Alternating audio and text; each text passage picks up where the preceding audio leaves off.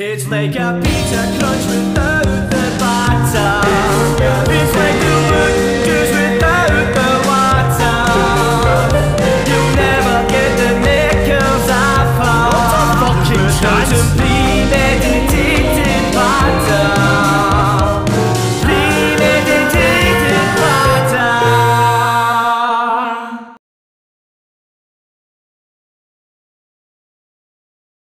Nathaniel Collins, thank you for joining me. It's an absolute pleasure to have you on the podcast, mate. Thank you. How are you feeling today, mate? You looking good? Aye, not bad, not bad. Just um, obviously fought two weeks ago.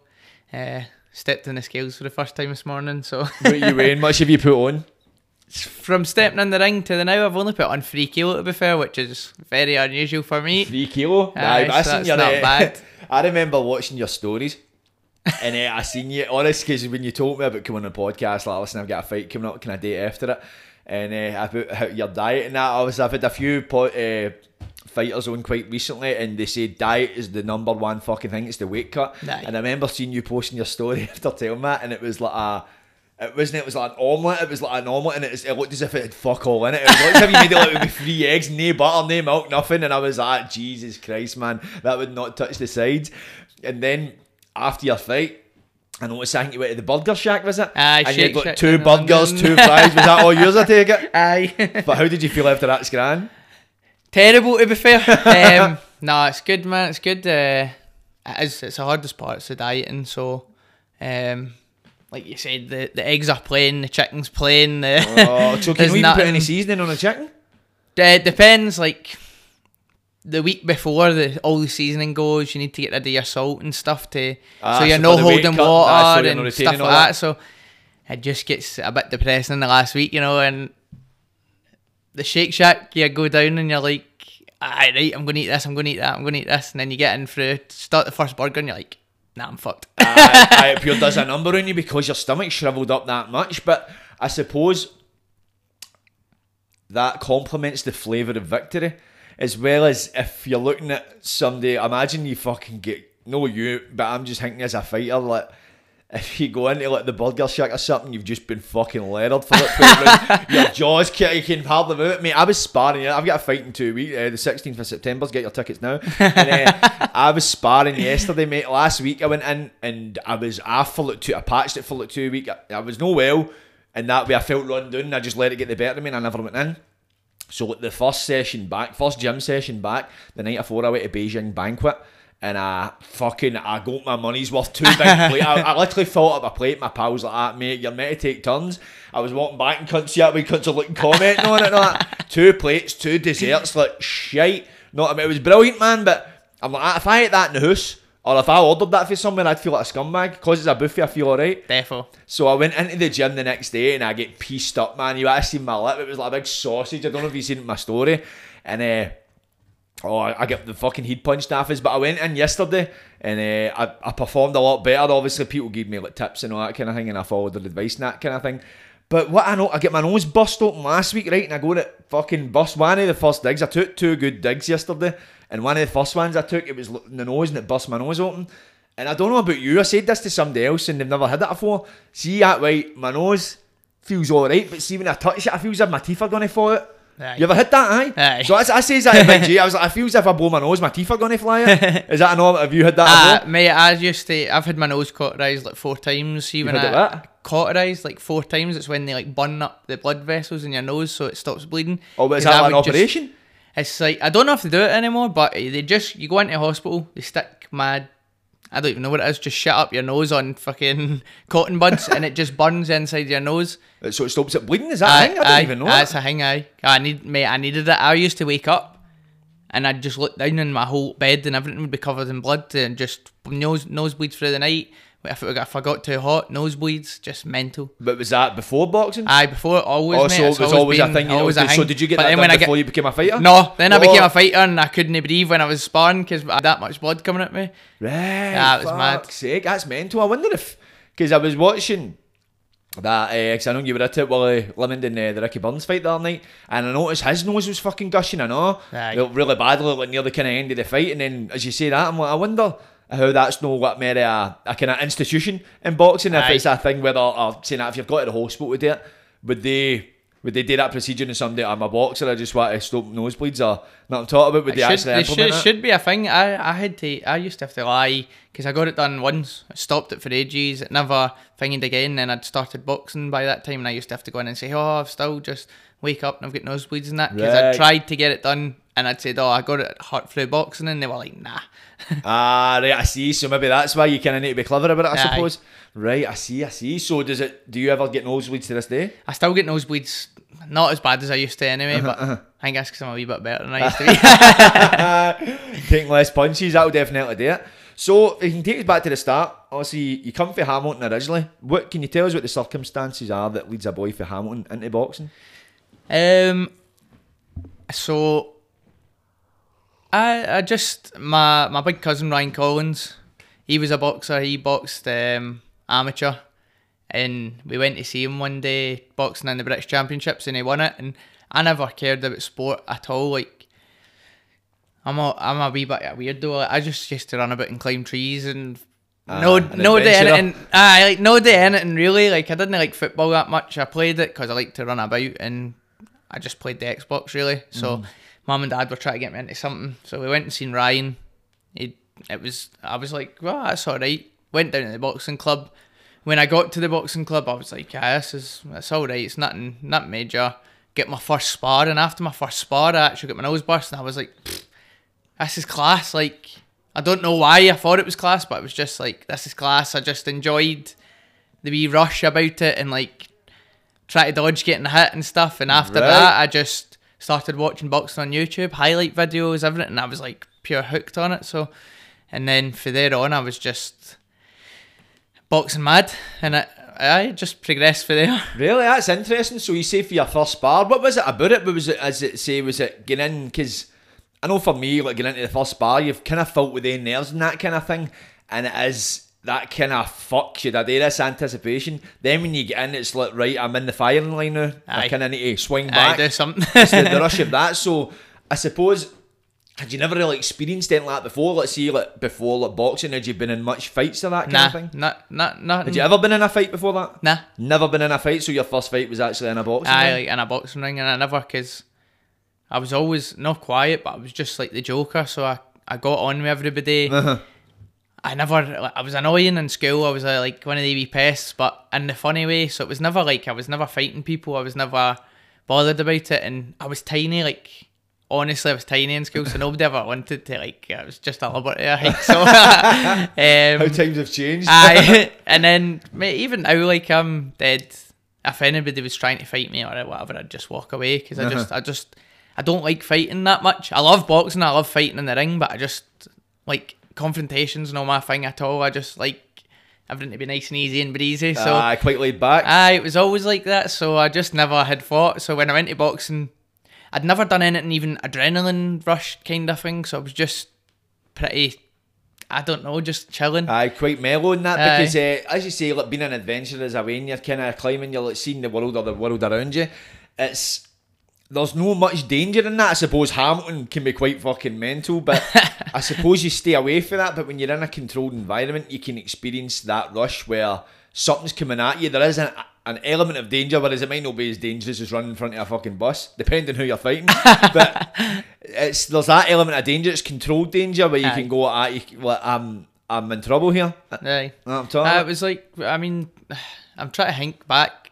My most of my family were in the army, so we always done like rock climbing, skiing, just standard. Like uh, my, I get motorbikes when I was young as well, so I did do like stuff along those lines. But to me, I never thought about it like, oh, this is a rush. This is just, it was just standard for when I was young. So when I get to boxing and I felt that again, I was like, oh, this is like that type thing. Right, I see. See, you see your uh, your family, a lot of them were in the army and that kind of thing. Was that installed on you for like a childhood? That kind of regimented lifestyle and that was that ever forced upon you? Nah, because my mum's proper anti, anti-establishment, anti-army. Like, Is she? ah, aye? she's like, so, which side of the family are in the army? Or the so her brothers and sisters are all, my, my aunties and uncles were all in the army. My papa was in the army, so they're pretty like on it. Aye, pretty strict. Aye, whereas my mum was polar opposite. Like, left house at sixteen, went and just done her own thing and right, stuff. So, I see, I see, I see. um, I was it was she was mega different. She was a lot of like follow your own path, whatever you feel, whatever you want to do. Like she was always like you can be an. Oh, I always used to want to be an astronaut. She was like, you could be an astronaut, you could be a zoologist, you could do this, you could do that. So I had pure big things in my head. So, um, but the army side, on that side, I got to experience everything. So they all lived in army bases for for years. So it was like go down there, go and do um, whatever you would do. My uncle would take me to do all the drills and stuff, and um, it was good. It was a wee balance of both worlds. So Well, that's quite interesting you say that because see that balance because on one side you've got the kind of regimented fitness style of things where they take you down and they like take you rock climbing that kind of stuff, and uh, whereas as you say with your mum, she encouraged you to believe in yourself that you can do it. And see the combination of the two. Do you think that's what's got you to where you are? Definitely, definitely. I had a bit more of a mindset or a stronger mindset from early. And then that partnered with meeting Joe Senior, um, who's my coach for anybody that doesn't know. He had a proper like hardened you're the man type of like fuck everybody thing. Partnered with the already like you can do anything you want, you can do anything, believe in yourself, blah blah blah. So I was always that without the like wee bit of spite or wee bit of like actual belief in it. And mm-hmm. then the both of them kind of worlds coming together just made me like you can do it. got, got you to the patter poof of the day. That's it, I'm here rocking it. here with the belts, man. Here with the belts. So see if we can go back. You talk about like your first sparring session. That's when it gave you the rush. Like I want to do this. Where did it go for there? Uh, so that that there was at Hamilton Boxing Club, and it was just ten minutes from my house. So I used to walk down, do my stuff, and um, I'd been there for a few months, and then I had no, no words of fighting, no words of nothing. Um, and some of the main guys had left and went and started their own clubs. So I was like, right, I don't know what I'm doing here, but I know I want to fight. Um, and a few people from school at the time were at uh, View Park in Uddingston, or just behind Uddingston. Um, and uh, I was like, right, I know what I know View Park's a good club. I know I want to go up there. I know I want to see what other people are doing because at- at the time it was all like a kind of keep fitter thing in my boxing with maybe two people that had actually boxed. So Yeah. it was never going anywhere. It was never going to go anywhere. So I said to my dad, I want to go to View Park. My mum and dad both worked full time jobs, so they were like, I can't get you to View Park type thing. So I don't know what you want me. To. So I ended up used to have to walk down to the bottom of Hamilton, get a bus up to Uddingston, I bus up to View Park, and um, I just joined View Park for there. It was a quid a night. Uh, Mick Murphy and Lawrence Murphy. Lawrence Murphy had won some form of regular world title at the time, so I went there and the training was totally different. Big, massive gym. They used to drill feet work drills for the the start of the night, and then you'd go in and honestly, there was about twenty boys all lined up for sparring. You would just it was free for all. Go in, you'd maybe do a minute, three minute rounds, but you'd do a minute with a fresh person every minute, and just everybody Right. was battering each other. But they were all champions at youth level and stuff, so it was like I knew that's where I wanted to be, and I loved it there. It was one of my favourite gyms actually, like growing up. Um, and then my mum and dad just we'd been in Hamilton for a while, and it was just a bit mad. And they were like, "Listen, we." My dad grew up in Springburn, Mountain, all that, and my mum grew up in Cumbernauld. So they were like, "We have always wanted you to go, get a good education, don't be involved with all the bullshit that comes with being for Glasgow or Hamilton or whatever, and just go and do your thing and have the best start in life as you can get." And um, they moved into the West End, and then we moved into Bearsden. So that took me out of View Park, and then I I, had to go and find a new club. So. Uh, that took a wee while as well, settling into Bearsden, getting a new club. Ended up over here at Bellahouston, and then Right in the homeland. that's it. and then just kind of took off of there, started fighting, started finding my feet again, and then at that point I was getting matched up with like Scottish champions, three times British champions, blah blah blah, and I'd had like two fights, you know, and which it, for now I'm grateful for because it put me in right early and let me see where I was at. Um, and then I met Joe, and then for there it was just all systems go. So can I see when uh, you see you went to View Park and uh, the boys that you were uh, training alongside, they were of a, a higher level. See when you went in, were you a natural talent? Did you go in naturally gifted, or did you go in and get your ass kicked until you eventually get good? Oh. I was terrible. Were I was terrible? terrible. You're I, really bad? No, I was terrible. I terrible.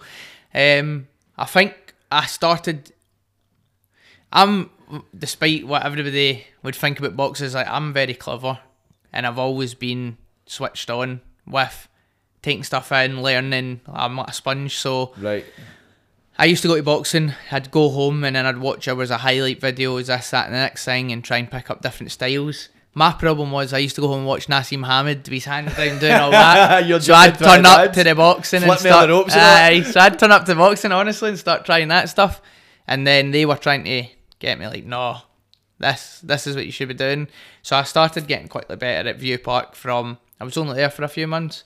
Um, but aye, I used to just take pasting after pasting and but I still know the boys for View Park now, and it's mental because when I see them, they they're all like, I can't believe you're where you are, and all, every one of them's chucked it, you know. So which is a shame because they were quality boxers. Uh huh.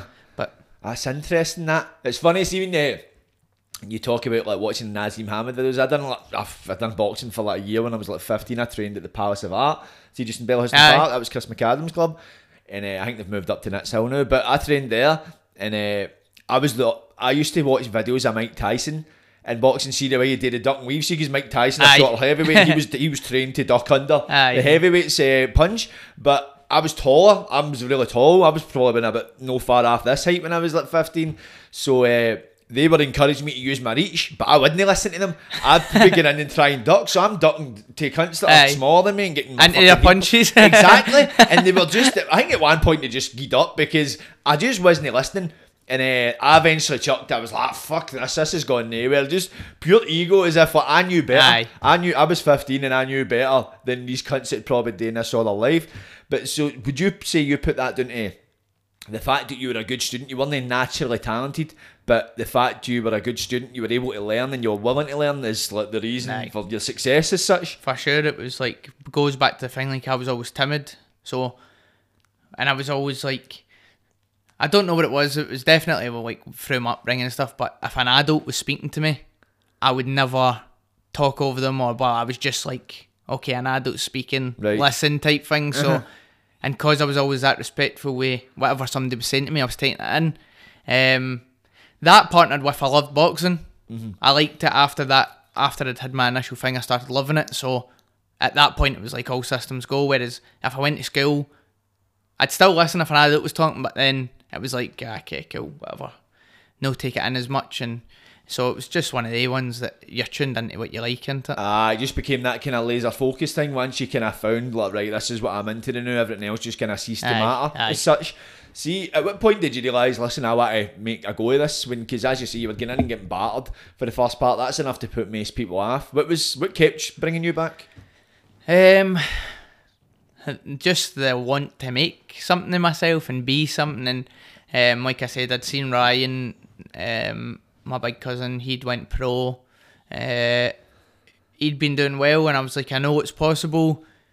And if you ever watch this, Ryan, I'm sorry, but I knew I was better than him. Right. Like I knew already, like style wise, for watching Ryan, like he had a major heart, major strength, but limited ability. Whereas I knew I had all the ability, and it was just working on it. Um, so when I went to Joe, he he was the the kind of opened the door. He was that was the key to open the door of right now I can make you something. In what way? What was it he done that was so different from what he'd learned before? Um, it was just his attitude rather than when I went to clubs before. It was all about like oh, like all the kids would come in and it was like like kids, yous are doing this and blah blah. blah. And it was all friendly and blah blah blah. Whereas Joe's very like, I'm not going to waste my time unless I know you're in it type thing. So, um, you would turn up. This is how I knew I would turn up. Joe Junior would geese a doing months on end, on end, on end, and I'd always come back. And then because he seen that, it was like, right, this kid's going to do something. So then there was a lot of effort and time put into me, but it was always a- I got to a stage where it was like a still the adult thing. He's telling me what I should be doing, this and that, and then that partnered with the fact that he didn't take any bullshit was just mad. Like I'd never been, I'd never experienced anything like that before because he was just like, this is that and this is that. And I was just like, nah, chilling not. But for example, would he'd do sprints on a Sunday. Sprints would be at nine o'clock. If you went there for like eight fifty nine, they'd leave, and like he done like five different sprints at Glasgow Green, so he could have went one way, he could have went the other way. So you're turning up at like two minutes past ten, and they've all already left. You don't know what way they've went. So I'm running around Glasgow Green trying to find where they're sprinting and stuff. They could have been anywhere, and it's like it was just like that. So all that kept me. It was a wee bit like right, I can't be any late. Oh, I can't let them down type thing. So do you feel that was uh, able to install discipline in you? Aye, ma- major like I was already pretty myself. I was already pretty like on it, but then he just sent it to another level of like can't miss a session. Never, honestly, I never missed a session for about eight year. No Right, joke. See, never I missed, see. never missed one session because it was. It, it made he made such a big deal about it. Like I'm coming here training yous for nothing. Like, and he was he was training. us- He, ne- he never got nothing out yet. Um, I'm training yous for nothing. I'm putting all my time into yous. I'm taking these sprints for nothing. Blah blah blah blah. just because of the love of boxing. So, like very early, I realised this guy's sacrificing a lot of his life for what? Like for free, just mm. so we become something. So at that point, I was like, it's disrespectful of me to miss a session. If he's turning up to the session, he's out working a full time job, and I'm just coming to training. You know what I mean? So Uh-huh. It's that developing that respect for your coach because Joe he was talking about it before. Like you do, you need to respect your coach. You need to, there needs to be a mutual Aye. respect, should I say? Whereas you're looking at somebody and it's having that mature mindset. Look at somebody like he's actually making sacrifice to do this, and uh, which installs that discipline. Plus, as well, it's it, it means it's it sets a good standard for your relationship with you and your coach because as when you're going to fight people like now, I imagine that relationship is a big part of Aye. like, like when you're training now because what he says goes kind of thing. that's it. We even now, like going on for the years, like I joined him when I was like 15, 16. So that was a heavy influence over me. As I got older, I took a lot of what he said as word, and then getting older again now, like I start to see wee bits and bobs, so I can take his everything he's saying, and then I can also add my own stuff to it, and Uh, mould it. so. And I think he now, now that I'm older, he is seeing what I'm doing on the side, and he respects the right. Okay, you can do this wee bit extra, you can do this wee bit here and there, um, in terms of adding stuff and whatnot. So we, we both kind of get on the on the same. We're on the same wavelength. I know definitely. you need to be on the same wavelength. There's nothing worse if it's like if he's a clashing because end of the day, it's, that's the person that's training you to go in to fight another man. Aye. So there has to be that kind of right. And as you say, it's like that commitment thing. Like the two of you need to be committed for both angles, and that's that. When you're looking at what you're sacrificing for his life, he's also making the same sacrifices. Because if you're looking at somebody like, mate, you're not making any sacrifices for this. Like if somebody's getting a payoff, you can go, ah, he's getting paid. But the fact he wasn't getting paid to start with, Aye. it, that's how it's probably earned your respect. Aye, definitely. Even now, like I'm not making mega money. None of the boys are making mega money. For the first few years of my pro career, I made eight hundred pound to a thousand pound a fight. So he was only making a hundred quid a Right, fight. I so he's training his full time and making? hundred quid. So it wasn't as if it was worth anything to him. Uh-huh. It wasn't as if he was doing it. He just wants to see us get to here. This is his achievement now as Aye. well, not just my achievement. That's uh, when all's said and done. He can go right. I've got a British and Commonwealth champion. Mm-hmm, mm-hmm. So that's it. That's where the passion lies in it. Because see if you get a passion in seeing the people succeed, if it's money, then it's like you're collecting a paycheck. It does. It kind of dilutes it and nullifies it. But see when you've got that that that that shared achievement as well, that's that creates a lot stronger uh, a lot stronger bonds between you. So see, how many fights did you have as an amateur? I think I had like 70, 75. Aye, so I had a lot at the start of my career. I was with Bellhouse and they were flinging me in every week. Honestly, I must have fought every weekend, just all over the place. Win some, lose some, didn't really matter. I went to Joe. He then started, once I started getting good enough, so I never fought for ages. I got good enough, and then I was fighting every weekend again. It was all about being active and getting involved and um, getting the fights in. I actually had a year break in between because I ended up having a bad car crash and I was like, ah, I'm just going to chuck it after this. Really? What Funnily enough, I was like 19 or something. So, So, so what happened with the car crash? uh, if my missus is watching this, close I'll your ears. So I was up uh, car park in the sky where like my mates, and then a few birds, as you do. Right. When you're a wee guy, you just start driving. Aye. Um, so I was coming back, and it was like pushing a rain, dark, whatever. Um, and I've turned right, and it was a filter light right where the police station is at in Paisley, a big cross junction. So it was a filter lane. I've just turned, and the, the police were right behind me.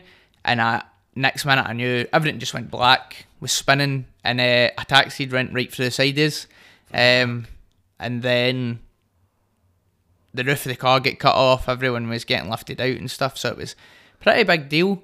Um, and then the police had came and they were like, "Oh, whatever." We never seen anything, and I was like, "How did you not see anything? You were right behind me." Um, and then there happened to be ambulances and stuff on scene, rapid, but they'd like sent. There was people in the car. They'd sent them back into the car, and that's how the roof get cut off. And then she had like ruptured her spleen or whatever had happened, so she had internal bleeding. I had both my knees, couldn't walk and stuff. Like the guy in the passenger seat had, couldn't walk, and it was pretty. Everybody had bad injuries, so after that, it was like a big court thing of whose fault was it, this, that, and the next thing. And I always, everyone always backed me up. Oh, it wasn't his fault, wasn't it my fault. I didn't ever think it was my fault, but you know that way you just feel guilty that people have been with you and that's happened to you with the driver. So mentally, it sent me down a bad, bad place. Like of I don't know if I want to do this anymore. Um, and I would just chucked boxing. My knees were done anyway. So what was it that happened to your knees? Uh, as we get hit, like they just came up and hit the steering wheel, and I don't know. It was just a weird one. There was just they would never ever found nothing wrong with it. But walking for, I was in crutches for ages. Couldn't walk properly. When it got to time back to trying to get fit, couldn't run. Couldn't. It was just.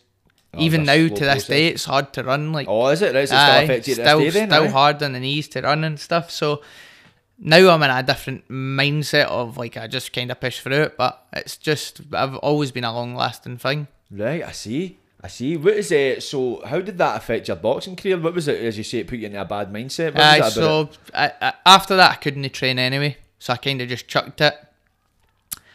Um, I was going out like just going out to gaffs and stuff, and I never ever drank anyway, and I still didn't drink after this, but I'd ended up smoking weed actually.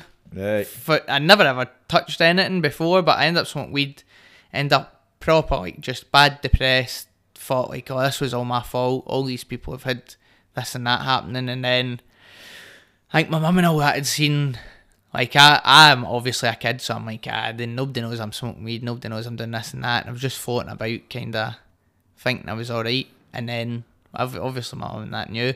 My Uncle Stephen, the army guy, had a contact who had a ski kind of resort company in mm. France, so he contacted me and he was like, "Listen, I've got a job for you." I think they just wanted me to get out and clear my head, so ended up working in France for six months in a bar, just going skiing every day, working in a bar, like Really? living life a wee bit. And I eh? I hadn't, see. I hadn't like, like I said, I hadn't drank, so I was just on a mad party for six, seven months. Came back, I was. I used to box at 56 kilo. I was 86 kilo, so I'd Shut put on the fuck 20 up. What kilo. fuck, man? How did you look? Did you look quite? Um, I was like a wee fat, and I had a big beard. I was a wee fat lumberjack. so it's funny, like, and mate, France was mad, like crazy, because the guy who was on me had all the army people coming out, and every two weeks it was fresh army people coming out. So the parties were nuts, like was everything going on. of France then? What did you get up to? Just as you say, getting on it? Was it any I was just going, just getting on it. I know, mate. It was just getting on it. Like the, the army people would always come and I I was working in the bar. There was four years. One guy get homesick and went home right away. And the bird that we were living, we moved in with the manager. They started going out, so I had a big flat to myself. Right. So I was just throwing parties constant. It was just a bit wild. Like the army was coming up. We just all had had a big table with beer pong set up, and the bar was downstairs. So as soon as it finished, everyone would come up and go. Um, Tonto. Aye, basically, and then uh, the funniest thing that ever happened to me in France was a guy came in. I had a, a big army like platoon or whatever it was in the flat, and everybody was living life. And then this guy came in mad with it from the thing, and whatever had happened. We're playing beer pong. I had it off the wall and it went in, and I'm like, oh, whatever, taking the piss out of him. And he flipped the table, but he was just steaming, and I was like, what the fuck you doing, blah, blah, blah, going off my nut. Go, went to go for him, and they're like, no, calm down, calm down. They're like, off you hanging with the army, everybody just jumps. Like it will now end well for you, even though everybody was back pure. up the army basically. Aye, basically. Right. Even though everybody pure liked me, nobody even liked this dude. so anyway, he's can't remember what he done. He went into the we had a big long hallway with a lift down. So he went out the door and then he came back in and he launched something at me. I was like, oh fuck this cunt anyway. Chased him. Chased him down the stairs. We're out in the snow, mate. It must have been like two or three in the morning, and we're running around the complex. Both of us pure mad with it. I'm chasing I'm chasing him. He gets round the corner, and then I run round the corner. I'm like, "Where's this dude went?" I could not find him for the life of me. I'm checking all the doors into the lodges and stuff, and uh, next day I'm walking in the bar. They've all came back in. I was like, "Where'd that guy go?" And they're like, "Oh." He's afraid to come back down to the bar like this week and stuff. I'm like, nah, it was just it was just one of the ones where I'm mad with it and all that. And I was like, where'd he go back? And I like he ran round the corner and he dived in the snow and then he's pulled all the snow over him and then apparently he just lay in the snow till he hit like till I'd left. What the And fuck? I was mate. I was like, what? Fuck's sake, man! Not Funny. fucking ever get fucking for us. Mad. I know. I was thinking that mad army. mad bastard. Mad army things going down, man. I was like, ah, this guy thinks he's a fucking. I know, mate. Imagine he Action. fucking try to snipe you, but bounce out, just I a know. snowman comes out and attacks you. There was loads of stuff going on. We used to climb up to the roof and that mad it, and people used to almost like. Honestly, you could have died. Guy slid off the roof and there was like hooks on the roof, and he's tried to grab it, and he ripped his whole hand open and everything, and just mad stuff. Like just one of the ones when you go away, it's like it's like imagine it's like a guy's holiday, Aye. But for six months. It's like just stupid shit happens all the time. Especially when you're drinking with army lads because like, they've obviously been away. It's a strict regime and that kind of thing. So Aye. when they're letting their hair down, it's Aye. their ankles, not on top of it. the army lads know how to party. Aye, especially because obviously you're there, you're like, ah, fuck it, just along for the Ah, ride, that's man? it. That's it. And then they, they were just seeing it as we don't need to go back to our flats where all the whatever sergeants and that is. So if we can come up to your flat, then it's may, mayhem type it thing. so- well for the two. Aye, so it was good, good experience. Got it out my system because, like I says, I never drank. That was me at nineteen there. Mm-hmm. So not, I'd never drank properly. I'd never really done anything. So Uh-huh. it was good to just have a proper blowout. Flew back, big fat lumberjack guy. My mum says, I think you should go contact Joe and get back in. So contacted Joe and I says, I'm back for France. Obviously my knees were still a bit dodgy, but not too bad. Can I come back to training? So comes back to training, big fat guy getting the piss ripped out me. So that wasn't fun either. So what, what made you come back for France? Was it just you only there for the six months, or was that the plan? or Aye, did you like that was "Ah, like the season was Oh, was that a ending, seasonal so thing? Right, right. You could have stayed and done like they do skiing in the skiing in the winter, mountain biking in the summer and that. But I was just like I just was there for the skiing and the drinking and stuff. So I was like, I'm out. Went up the road. I nearly get sent home a few times for fighting, and then which was like I said, like I was never, I was always never fighting, Never never, the kinda thing. And then when I went to France and started drinking, it was just pure different. So that's how I don't really like drinking Aye, now. aye. I suppose it gives you that kind of taste of it. As you say, you never drank before. Do you find that? See, for a lot of like boxers or people that play football, see, for a, a young age, they, they lead that disciplined life, but then they get to like 19, 20 and that kind of thing, and like, ah, there's that fear of missing out kicks in, and a lot of them go off the fucking rails and then never fight. Like, oh, you could have been a good boxer, but you end up fucking mad with it. happens all the time with boxing in Scotland. There's so much talent, so many people I grew up with it. we're beating people who are world champions or British and European champions now as professionals, and these guys have already smashed them as amateurs, but chucked it because they think, oh, I'm missing out and getting a drink with my pals, who they're no your pals, they're no there. Uh, just That partners. five, that's it. Five years. If you were to turn around and say, "No, listen, I don't want to drink. I want to just pursue this," would they be there? Probably not. Nah, type of cunts that probably drag you down because they're not doing it, they're not pursuing it, they're stuck there. And no offence to like, people that's like, has a drink that man, there's but there is there's rooms full of people like that, and I'm sure a lot of people will agree. I, I've probably been that person myself. I've been in both sides of that that spectrum, not on top of it. So see, when you went there, you went, you says you fell into a kind of like a bad mindset, a bad state of mind, and then you went to France for the six months. Did that do a lot to help that mindset you were in? Uh, aye, because I think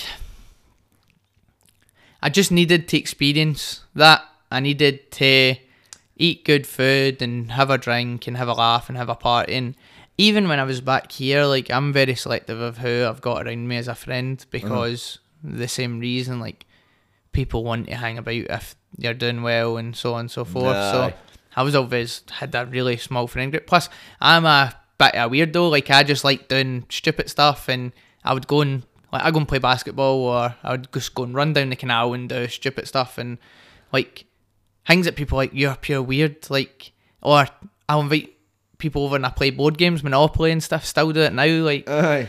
you see on my Insta story, I just sit and do jigsaws and stuff. I'm just don't like. I don't know if it's a bit ADHD or something. You just obviously but you know what I mean. Like things, I just mean? like doing things. I don't like sitting not doing nothing, and people are happy to sit and just drink or eat Chinese or want to go and do the same thing every weekend. I can't. I can't work like that. So, but at that time, I needed to experience that to know that that wasn't me and get it out my system type Aye. thing. So, Aye. and I was grateful because you get people that go and do it who are major talented, and then it is for them, and that's what ruins them. They never come back to boxing. Whereas I knew that's not me. I don't care about it.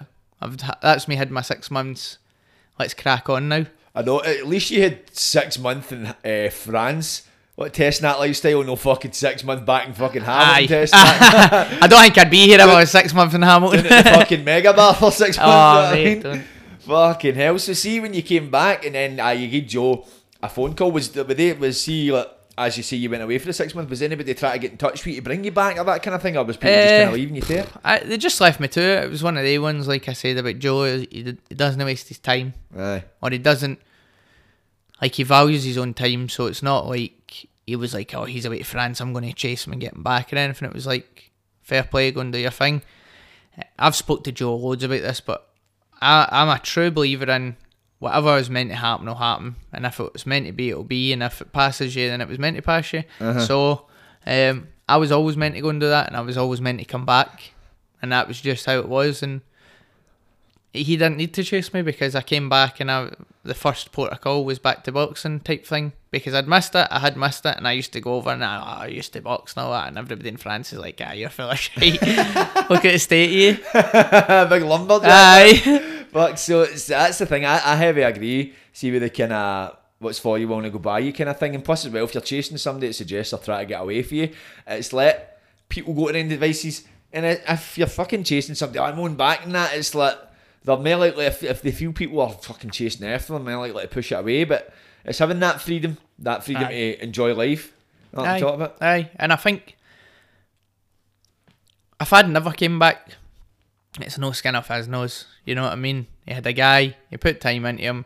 There was plenty through the years. That's what you do as a coach. At that time and place, that person might have been interested, and then something else comes up, and that's just how life works. So, Aye, that's it, man. um, it just worked out how it was meant to work out. Aye, definitely, and it was good. I say it's good, it's like it's the good, good you were able to have a break away from that lifestyle because the minute you started it, it was just disciplined, it was regimed and that kind of thing. Having that wee, wee taste of freedom, as you say, you realise this isn't what I'm about. Aye. Not what I'm talking about, but you had that kind of brief period where you could come away from it. You weren't stuck in it. Like if you fell into that lifestyle here, it'd be very hard to escape it because you're seeing it. It's so close to you, whereas in France, it's fucking so far away. You're not meeting the same people. You're not in the same environment. You know Aye. what I'm talking about? Ah, it's not as if I'd bump into anybody from France and they'd be, oh, I'm on up and we'll get on it and that's just like they, that was like, boom, they're off skate, I'm back to reality type thing. Aye. Oh, another thing is, drugs wasn't a thing in France. Like, they smoked a bit of hash and stuff, but it was never like nobody took gear, nobody took nothing. I think if, it, if that had been six months here, who knows what could have happened, but it was never like that in France, so it was just Aye, nobody really aye. took drugs. That was probably handy, man, because uh, you find, see, when you, you're in that experimental stage, you fucking try it, and if you're in Glasgow, mate, you're fucking trying to voice Sunday and a fucking Aye. on a weekly basis. Know what I mean? That would have fucking ended up. I doubt they belts would be on that. But did you learn any French?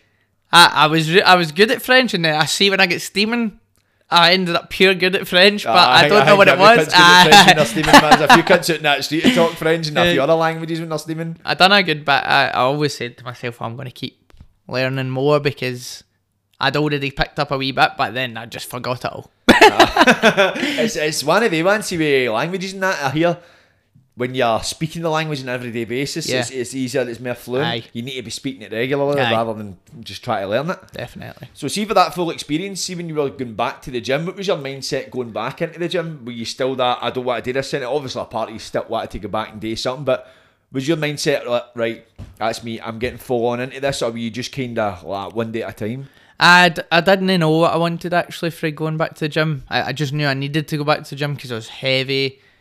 I felt terrible, like uh, my body, everything. I just always felt sickly, like. You know what I mean? It was just uncomfortable to even walk well, about. course, I especially just if you're used to living an active lifestyle, you're gonna feel fucking it's abnormal, an So I- abnormal feeling. I actually never even went back to fight. I just went back because I knew I needed to go back, but I never went back with the intention of fighting or I was just see what happens with this. But Uh-huh. at the same time, I was like, okay, I need to figure out what I'm going to do with my life because I was back, 20 years old. What am I doing with myself? Type Aye. thing. Um, so got back. We used to run at the Duxie here. um, sh- where is it?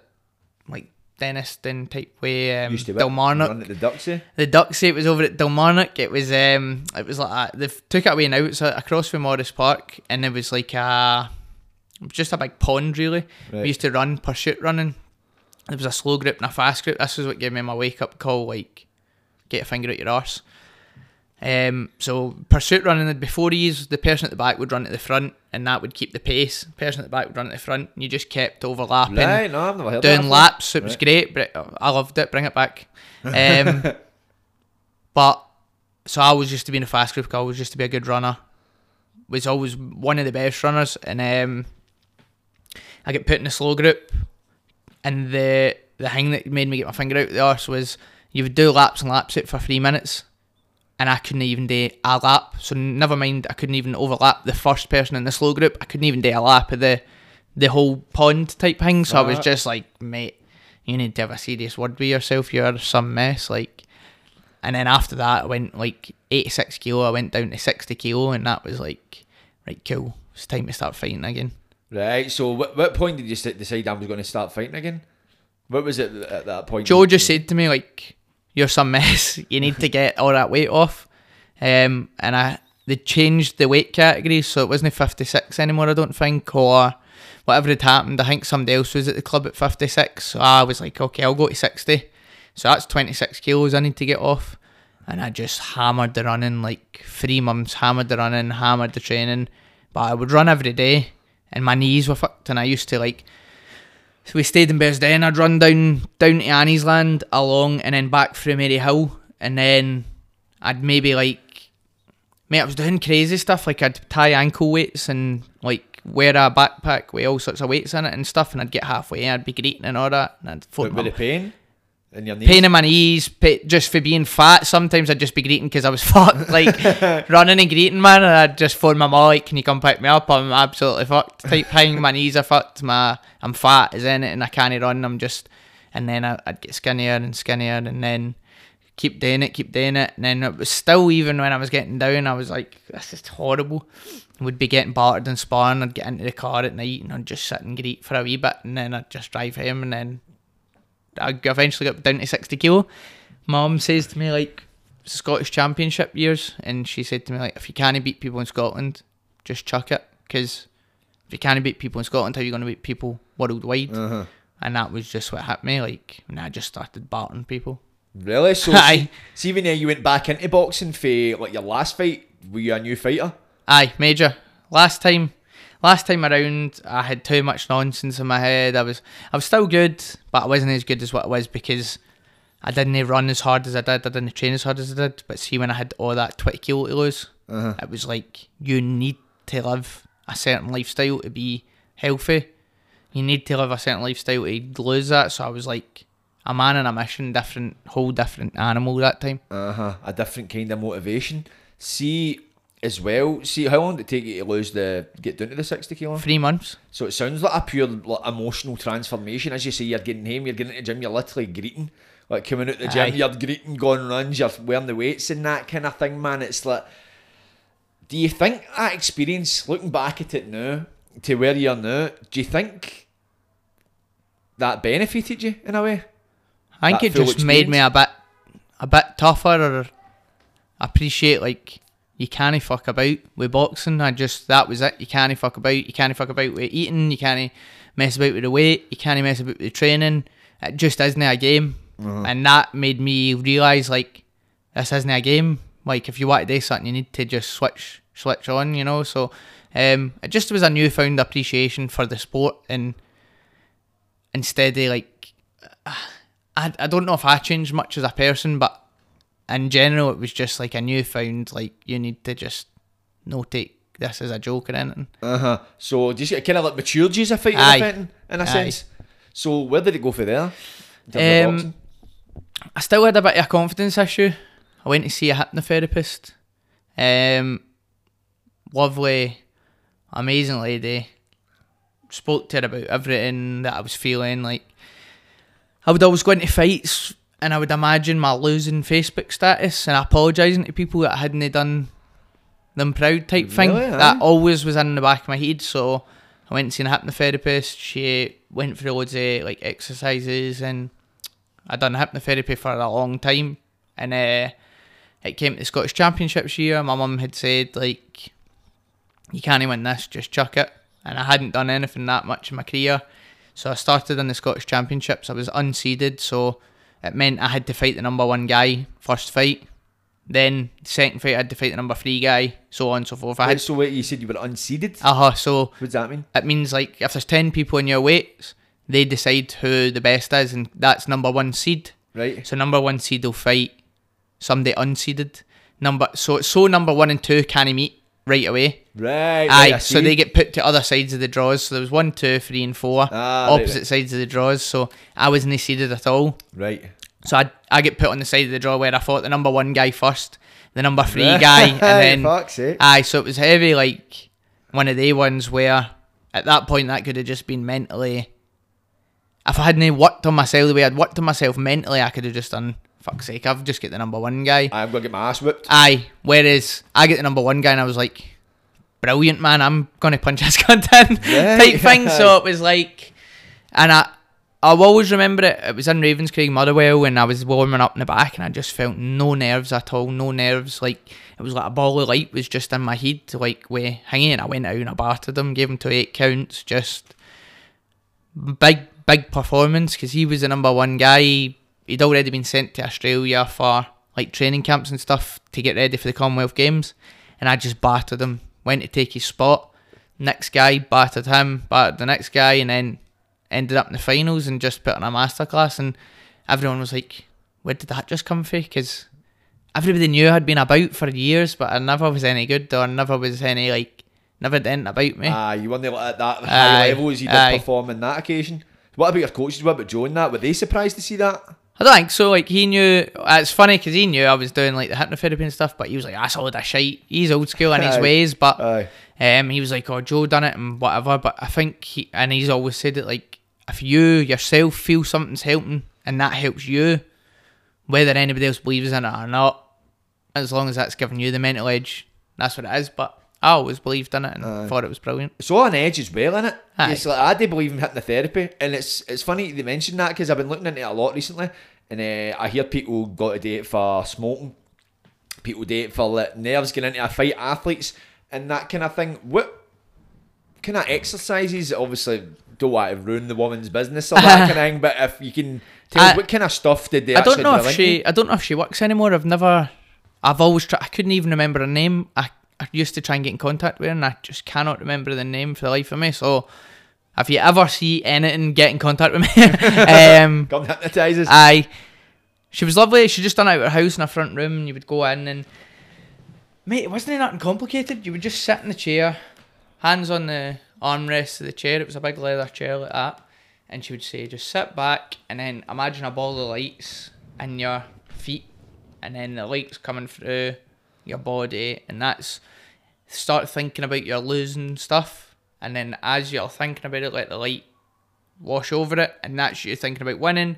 Then the light comes up and it comes in front of you, and then it comes into your head, and that was it. But I'd lie there, or I'd sit in a chair, imagine all this, and then she'd not wake me up. I was I was present. I knew what was happening, but I, you couldn't move. You were just heavy, and then when it was finished, the session was an hour had passed. You know what I mean, or forty five minutes had passed, and I was like, "Oofed, where did that time go?" Like, yeah, to go by and let a blink an Aye, it just went by and it was majorly relaxing. Major, it was just 45 minutes that you never thought of anything other than winning and getting all the bad thoughts out of you. So, and it's not as if like I learned that and I sit in the house and do it. I just done it that time. I just just done it for weeks and weeks with her, and then after that, all the thoughts went away, type thing. And the better you get, the more confident you get. The wins start happening, and then you don't ever think about losing after that because the confidence starts building. So Uh-huh.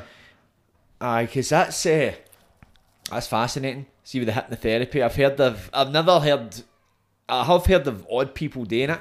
Not odd people, the odd Aye, person. the odd person. uh, it's actually seeing somebody like yourself, as you say, you were probably would you say like a kind of a medium kind of base, no mediocre, but like a kind of one of the fighters you weren't really stand out at that point until Aye, you started doing it. How long did you actually do hypnotherapy for?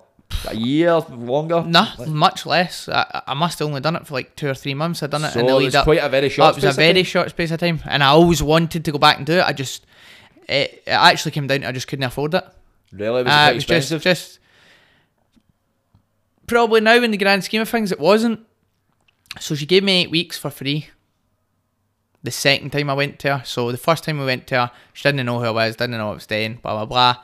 I went to her, then I won the Scottish, and I went back to her when I was going to go and do some international stuff, and she gave me it for free, so that was great. Oh, um, but the first, I'm sure it was like fifty quid a session, and when you're a wee guy, it's aye, when you're a wee guy, aye, but thinking about that, and I'm like, that's also not too bad. I say I'm a wee guy, I was like twenty odds, but Aye, aye, but at that wage, Aye, that- making a fucking aye. fifty quid's a fair bit of money, especially taking a kind of risk like that. At the time, it seems Aye, a risk like hypnotherapy. It's like you don't know. Am Aye. I just paying somebody fifty Aye. quid to sit in a room? But like I says to earlier, it was like my mum totally believes in the spiritual, totally believes in like everything to do with vibrations, earthing, like bringing yourself to to that level. So it was her that found it. It was her that thingied it. She paid for my first two sessions, and then when I went, had two sessions. One session was enough to sell me. Like I was there. Like Right. I so knew. Like at what point did you realise it started working? As you say, it worked uh, when you went into the, the, Scottish Championship. It? Scottish Championship. So was it? Did you notice a difference before that, or was it? Nah, because I'd not, I hadn't fought before that, so I didn't know what to expect. But Right. then when I got there, I was so calm. So and like the whole ball of light thing was like, I never had to sit down in a chair and think about it. I just had that light in me, like. Right. So you didn't need to sit for a minute. Aye, it sounds even get in a stupid. Like room? I'm was just walking about shadow boxing and stuff, and then like it's getting close to the fight happening, and then I've just felt like I was filled with a light or something. I don't know. I just felt like I felt with a light. So Uh-huh, I don't know how to explain it. You would never be able to explain it to somebody unless they'd done it. I know it's. I can I imagine yourself trying to explain it. It's it's a feeling. It's Aye. a feeling more than anything, Aye. and it's like when obviously if you get like a, a hypnotherapist there, that she's able to articulate it in a way so you can understand it. But for you to understand it in a level, it's the level you understand it is much higher than the level that you can explain it.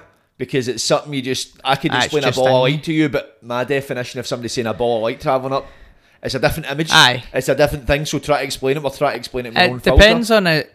If you believe it as well, like I would say to Joe and Joe Junior and stuff, like, "Oh, this is what happened, and this is what," and then ah, oh, it's all that shite. it's all that shite, and I you're like, suppose that reinforced your self belief. but it's cause like Joe had maybe went and done Joe Junior had went and done something similar maybe, but I know he never believed it when he went in. Aye. So if you don't believe it when you're going in, you're no gonna buy into it when it's happening. Whereas I, I believed it. I was like, this can change Uh-huh. my life. There has to be that, that level of belief in it because uh, I done uh, had a hypnotist on Fraser Penman and uh, I went and done like a it was like hypnotised. It was like a session. It wasn't like a hypnotherapy session, but he is a qualified hypnotherapist. But he hypnotised me in a room full of people, and uh, that's what he says before it. He's like, "Ah, you just have to believe in it. You just need to be willing, be open minded to it. So if it's like anything, if you go in with a closed mind, you're more often than not you're going to leave with a closed mind Aye. if you're if you're going in shielded and uh, as you say with Joe Senior, the old school, they're kind of they don't really believe in that kind of stuff because it is it's all that kind of working class mentality. Not saying that's the kind of mentality he's got. It's that kind of mentality like these like these spiritual stuff. If, Aye. if ah, I try to hypnotize It was my like- dad, tell me to fuck Aye, off. it's like if hi- if his if he said that or you say that to your dad, being brought up in the Gorbals fifty year ago or forty year ago, you'd get a smack in the head. Ah, you get Shut the fuck up. Aye, like- hypnotise cunts me. Aye. So it was like it's nothing to do with them as people or whatever. It's just your era or where you come from or not where you come. I don't mean when you come from, but like it's your era, what you've been brought up around, and at that time it's just like just get on with it type Aye. thing. Just get on with it. See, you see where you come from, that is a big thing. Like if you come from somebody somewhere like India, where it's like the, the culture's naturally more spiritual, but if you come from like somewhere like Glasgow, where it is, it's realistic. It's like well, a city of straight talkers. People just say it how it is. That's Aye. bullshit. That's a lot of shit. Whereas, we're no nowadays because the world is more more open to different cultures and beliefs and that kind of thing. Aye, there's pockets of it that are a bit more spiritual. I'm quite spiritual myself, but 20 years ago, kicking about Govan, would I have been spiritual? I don't think I would have been for long. You know what I mean? There's probably a few spiritual cunts out in that street that know after the old ah. firm that I'm talking about. That's, that's a different kind of spiritual. We must interrupt this podcast for a breaking announcement. There has been numerous reports in the area of a beauty bomb ready to glow up. And it's going to blow away you beauty therapists one appointment at a time. Why? Do you conduct business correspondence with clients via DMs? Are you sick of late cancellations costing you money? Do you just wish you can provide your service without worrying if the client has the cash at hand? Oh, I need to go to the bank. Well, I have a solution to your confusion. Oh, Glow Out is a service that aims to alleviate the stress involved between a client and the technician booking their appointments. Oh, Glow Out makes it easy for clients to see appointments, to book them, and to pay. It takes deposits and it gets late cancellation fees, which means you won't lose out on any money. Clients can pay by card or using Apple Pay. Glow Out is also partnered with payment processor Stripe. Glow Out also helps you manage your bookings easily by using your calendar. The busier you get, the more stressful it is to keep track of who you've actually got coming in and when. Glow Out will help you do that. On Glow Out, you'll also be able to show off your portfolio, showing off your previous work so clients can check out what you've done in the past. It will also be implementing a feature in the very, very near to be future which will connect to your Instagram profile page. You will also be featured on the Glow Out website. You'll be visible to potential clients in the local area. You'll also have access to your own admin panel where you can see your account balance, generate reports, and turn your hobby into a business. Glow Out is basically a just eat for beauty appointments. Can't beat the convenience, can you? The mobile app for iOS and Android is coming soon. But in the meantime, for $5.99 a month, you will have access to all these features. But if you sign up using 50 promo code, you will get the first three months free. You can't like that for a bargain, can you? Give your business the glow up. It needs to blow up. And glow up before you glow out. So after your performance at the Scottish Championships, where did uh, your career lead to there? Um, so it's still it's funny like this is. I always feel like every again everything happens for a reason, and I was meant to go through this adversity, but still they never picked me as number one to go. So if you win the Scottish, you always get sent to a tournament. It's called Belgrade Winners in Serbia. Um, so I got to go to that, but the number one guy who had already battered gets sent to another tournament in Poland, which was a decent tournament as well. So they were still trying to put us against each other, type thing. I'd no been picked. This tournament was meant to be all brilliant and that. So I went to this tournament in Serbia. I beat like a Russian, a Kazakhstani, and then everyone was like, "Whoa," because they two are pretty like high in the boxing nations. Aye. I bet another guy, fuck. and then I lost in the final on a split decision, three two to GB, which uh, everybody thought I won, but is what it is. And then I was like, right, brilliant, definitely have to have the number one spot now. He went to Poland and get dropped and knocked out, and then came back and they're like, ah, no, you're not really get the number one spot yet. You're still going to have to do this. So went to the GB Championships, went to the European Championships, and it was like I was performing and performing each time. Um, I lost in the Europeans. Again, it was just one of the ones. It was no excuses or anything. So it was just, um, and then we came back and it was like, right, I'm meant to be going to the Commonwealth Games, and uh, the whole time they took us out to Ukraine um, for a training camp type thing. They're like, oh, there's only going to be these certain spaces. So the whole time it was like, you're no gone, you're no gone type thing. Came back for Ukraine, and I fought on like a mad random show against the army. Stepped up a weight. I would basically do anything they asked me to do and fight anybody they asked me to fight, so I could go. And they were always like, "Nah, you're not really going. You're not really going." And then one day, get a letter through, "You're going to the Commonwealth Games" type thing. So I was like, pure relief. This is everything I've worked for. Can't wait. Went to Australia, done my thing, and it was like one of the best experiences of my life. Um, won my first fight. I lost to the guy from Australia who won it. um, in my second fight. Uh, I, I always say this. I think if I had Joe in my corner, I'd have won it. I went out and I boxed the guy in the first round. I won the first round.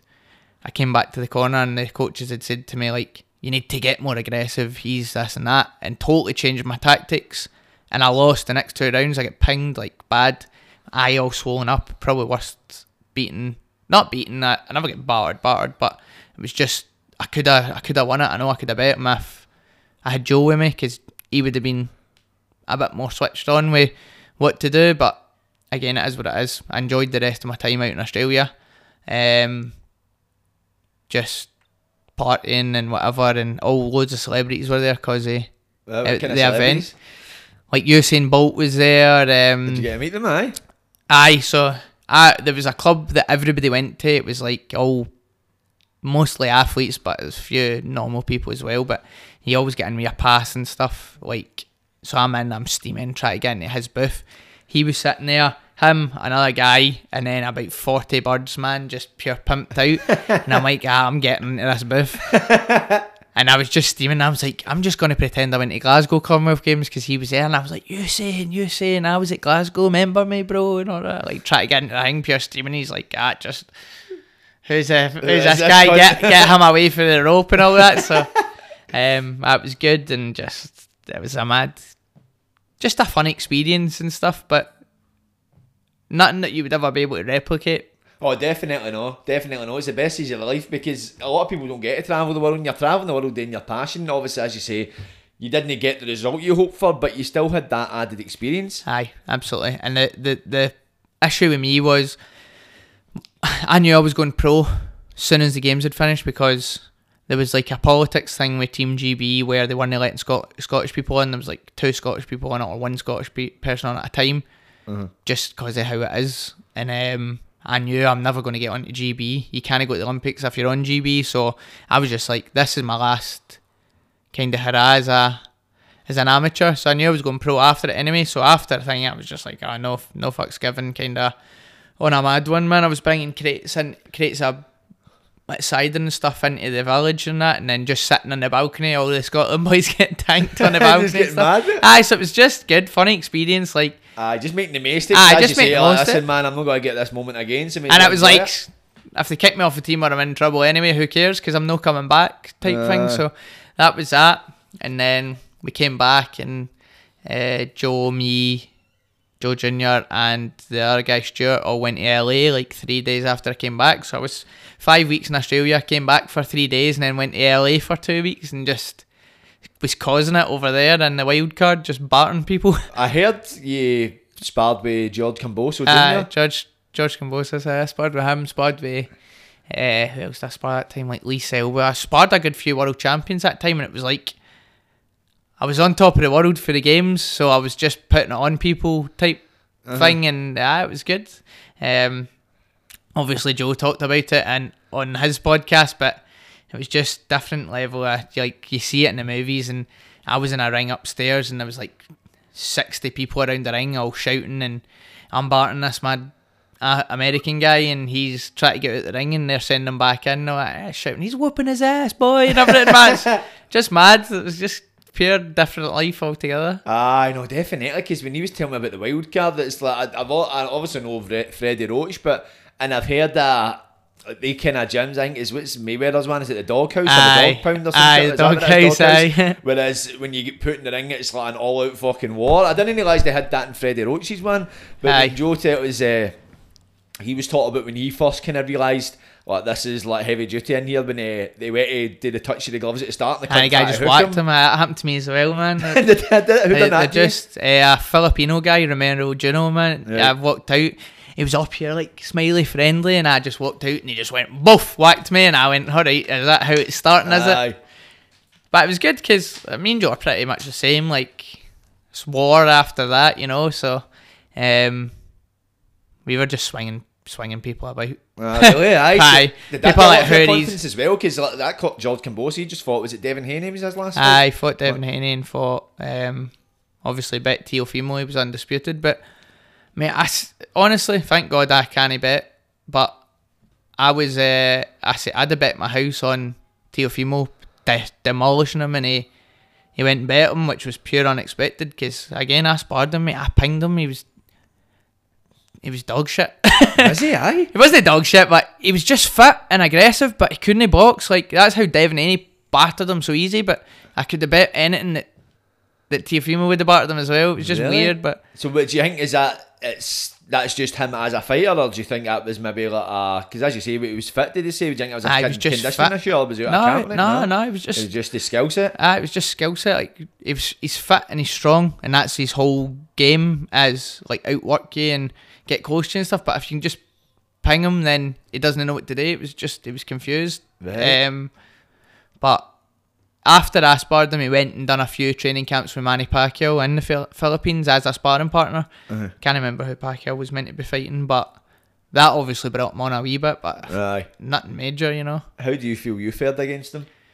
Aye, he, it was you easy. Who, who, Aye, who it easy. Is it one of the exchanges? Was it yourself? Aye. Oh, Mate, yeah, it's aye. just I would have said that I probably never try to think who my hardest like when I was in the wild uh, we went to another gym and I sparred Lee Selby he was a super featherweight world champion at the time and I got four rounds with him or something and he was meant to be sparring Joe he was fighting an orthodox but we managed to hang our way in and I got to spar him mate and I was punching it like punching him about. He I just thought I'm gonna do what he does. He does mad angles and good like hangy shots and I swear like you know that's Joe and all that he was complaining like he's like what size is his gloves? This that and the next time because I was just bashing him. Really? Was Aye, so but I always feel like the higher level I spar the more the better I spar you know what I mean so it was Aye. like whenever I was sparring anybody in there like I was just putting on them type thing Aye, cause you're, you know, when you're fighting at a higher level, you need to kind of perform. You need to up the ante. Because if you're fighting somebody, you're more relaxed. Whereas if you're relaxed, it's it doesn't bring out the Aye. best in you. There needs to be that kind of element of danger, that element Aye. of fear. Whereas it can kind of help it work. And do you think that's obviously the fit and the therapy probably played a part, uh, played a part in that as well? Aye, and definitely with the confidence thing, like I had came out and I was like, I'm the man. I'm I was at the Commonwealth Games, blah blah blah blah blah. So I was thought I had a bit of a swagger about me at that time. Like, um, another boy, David Kelly, he was with us, and he was like, he's proper like clean living. Even the now, he still he drove me down to Sheffield there for sparring. He done this, he done that. He's always there with me. Um, like we go and train at David Lloyd's and all that together. So he's he's to turn pro the now. Um, see if I have like a coffee in my sugar. He's on my case. He's like, "What are you doing? What are you doing? You've got Shut a up. British title fight coming out. Why are you putting sugar in your coffee?" Or, mate, I'm not too strict with things. So He's like, "What are you doing? Why are you having a cookie? What are you doing? Why are you eating a chocolate bar?" And I'm like, "Shut up, mate, and let me live my life." Like, if I never ate this, I would probably chuck it because I'm like depressed with Aye, eating aye, healthy all the time. Aye. something. So we went over and he couldn't believe it because I was like getting in the morning. I'd wake up and I'd have like a gallon of chocolate milk, right? And I'd have chocolate rocks, American cereal, and I'd camp. before I was going to spar these guys, oh, right, I'd be like, I'd have a full like big bowl of chocolate rocks, and I'd put a gallon of chocolate milk in it and eat it, and then on the way there, I'd be eating like chocolate bars and just drinking like anything Powerade or Coke Zero or whatever I was drinking, and Aye. then he's like, "Mate, you know you're sparring like world champions in a minute," and I'm like, "Aye, aye and what?" type thing, and I would go in and start smoking them and come out, and he's like. What is wrong with you? Like, how are you? What is how are you built like that? It's just aye, because he couldn't believe it, and he's like, as soon as I eat anything terrible, I'm feel terrible and all. And I'm like, nah, I don't care, man. So coming back between the rounds, drinking Gatorade, you know what I mean? So just different. I suppose the mindset. Gatorade would benefit you between rounds because of the sugar and that. Aye, kind of prob- thing. probably. But I don't know fair. about the big bowl of rocks and the fucking chocolate milk. Do you still eat like that? No, but it's not like I've just got in my head. You are already as good as you are. Right, right. So right. if you wake up and had a bowl of whatever and then went and sparred, it's not going to affect how your skill. I it might make you a bit more tired, but I'm fit anyway. I know I'm fit, so like I could McDonald's and go and spar. I actually have been out of camp and ate at McDonald's, but helping somebody else and went and sparred, and I spar probably better full of McDonald's than I would spar on a diet. You Know what I mean? It's just Mm. one of the ones where you're like, I feel full, I feel good. That was nice type.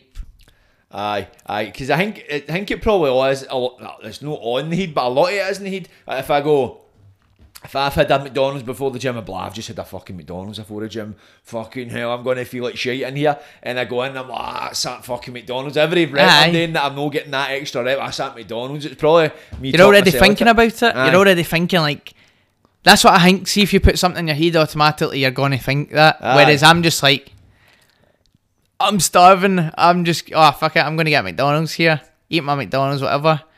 A few months ago, I was meant to be sparring somebody. I can't remember who it was that was coming down, and I took my pal and his wee lassie after her primary school.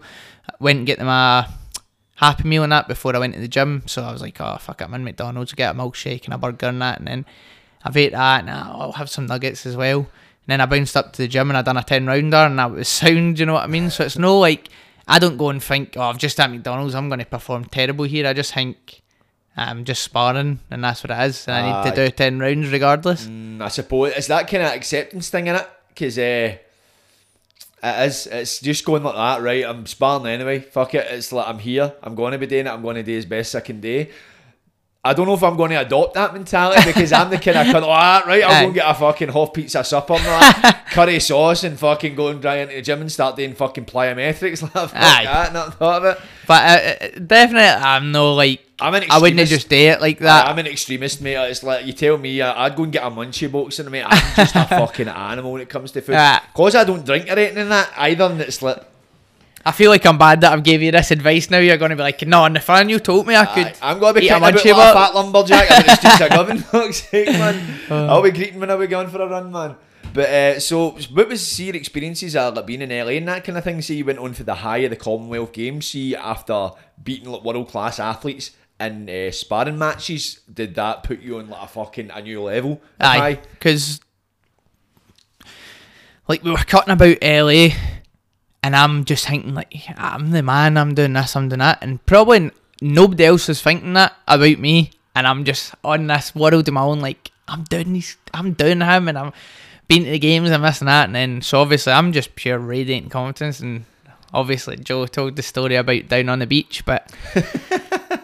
That was a bad one to take when I was up on that. Aye. Because um, we were cutting about Venice Beach and like Stuart was like, oh, there was this big bit where people could set out like tight ropes, like tie them, and it was nice lassies and all that. Nah, I bet you don't go and talk to her. And I was firing right over, chatting away and stuff. So, like, I was, they're probably all just raging and that. And then I'm just jumping in and I'm, like, oh, geez, I shot the tight rope and that. Oh, firing in and just having a laugh. And then obviously we goes down to the pull up bar. And I, that was just uh, uh, a, a put me back in my place a wee bit type thing. So, Bastard, man. Aye. That's fucking terrible. but it was good. It was funny. At least I never get videoed. I know, I know. At least there was no footage. Did the bird see it though? Aye, aye, that's that was bad. Cunt could have at least waited till you go to a semi or something like I that. know. Fuck Joe, man. You fucked this here. I don't know how long he was playing it. It was like these monkey bars. Honest to God, they must have been about six foot. Now, obviously, I'm quite short, so he's like, "I'll give you a boost," but he must have been planning it for ages. I'll give you a boost up, man. He's boosted me up, and as soon as I've grabbed on, he's scanted me, and I'm like, ah. I was just dangling there, thinking.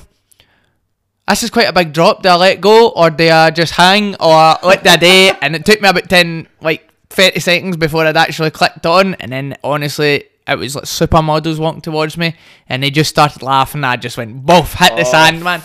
I'm lying in the man. sand, sanding my arse crack, sanding my balls, like try to pull my shorts up. Everybody's pushing themselves. Joe Senior's trying to get his phone out, man. I'm like, ah, oh no What? what did I do here? Like, I just pulled him up, man. Just walked the opposite direction. I was like, head down. waited till the birds had went. Fuck's sake, man. That's a fucking sick. But it's a good. I always laugh at it, man. It's Aye, a funny that's- that's story. It's like a good. Time, but you're like, aye. ah, no way, stand up. Aye. I know what I mean. Comedy Aye. games, what? Aye, therefore, I nobody's caring how what I've done in the gym, man. Everybody's just laughing at me. I was like, No caring nah. about being a boxer, all caring that you're boxers. Aye, your done my ankles. So, at what point was it after that they decided you're going to turn pro? I, I'd al- I already knew at that point I was turning pro. Right. Um, it was just a case of going and like signing and seeing what the best deal and stuff was, and like Joe.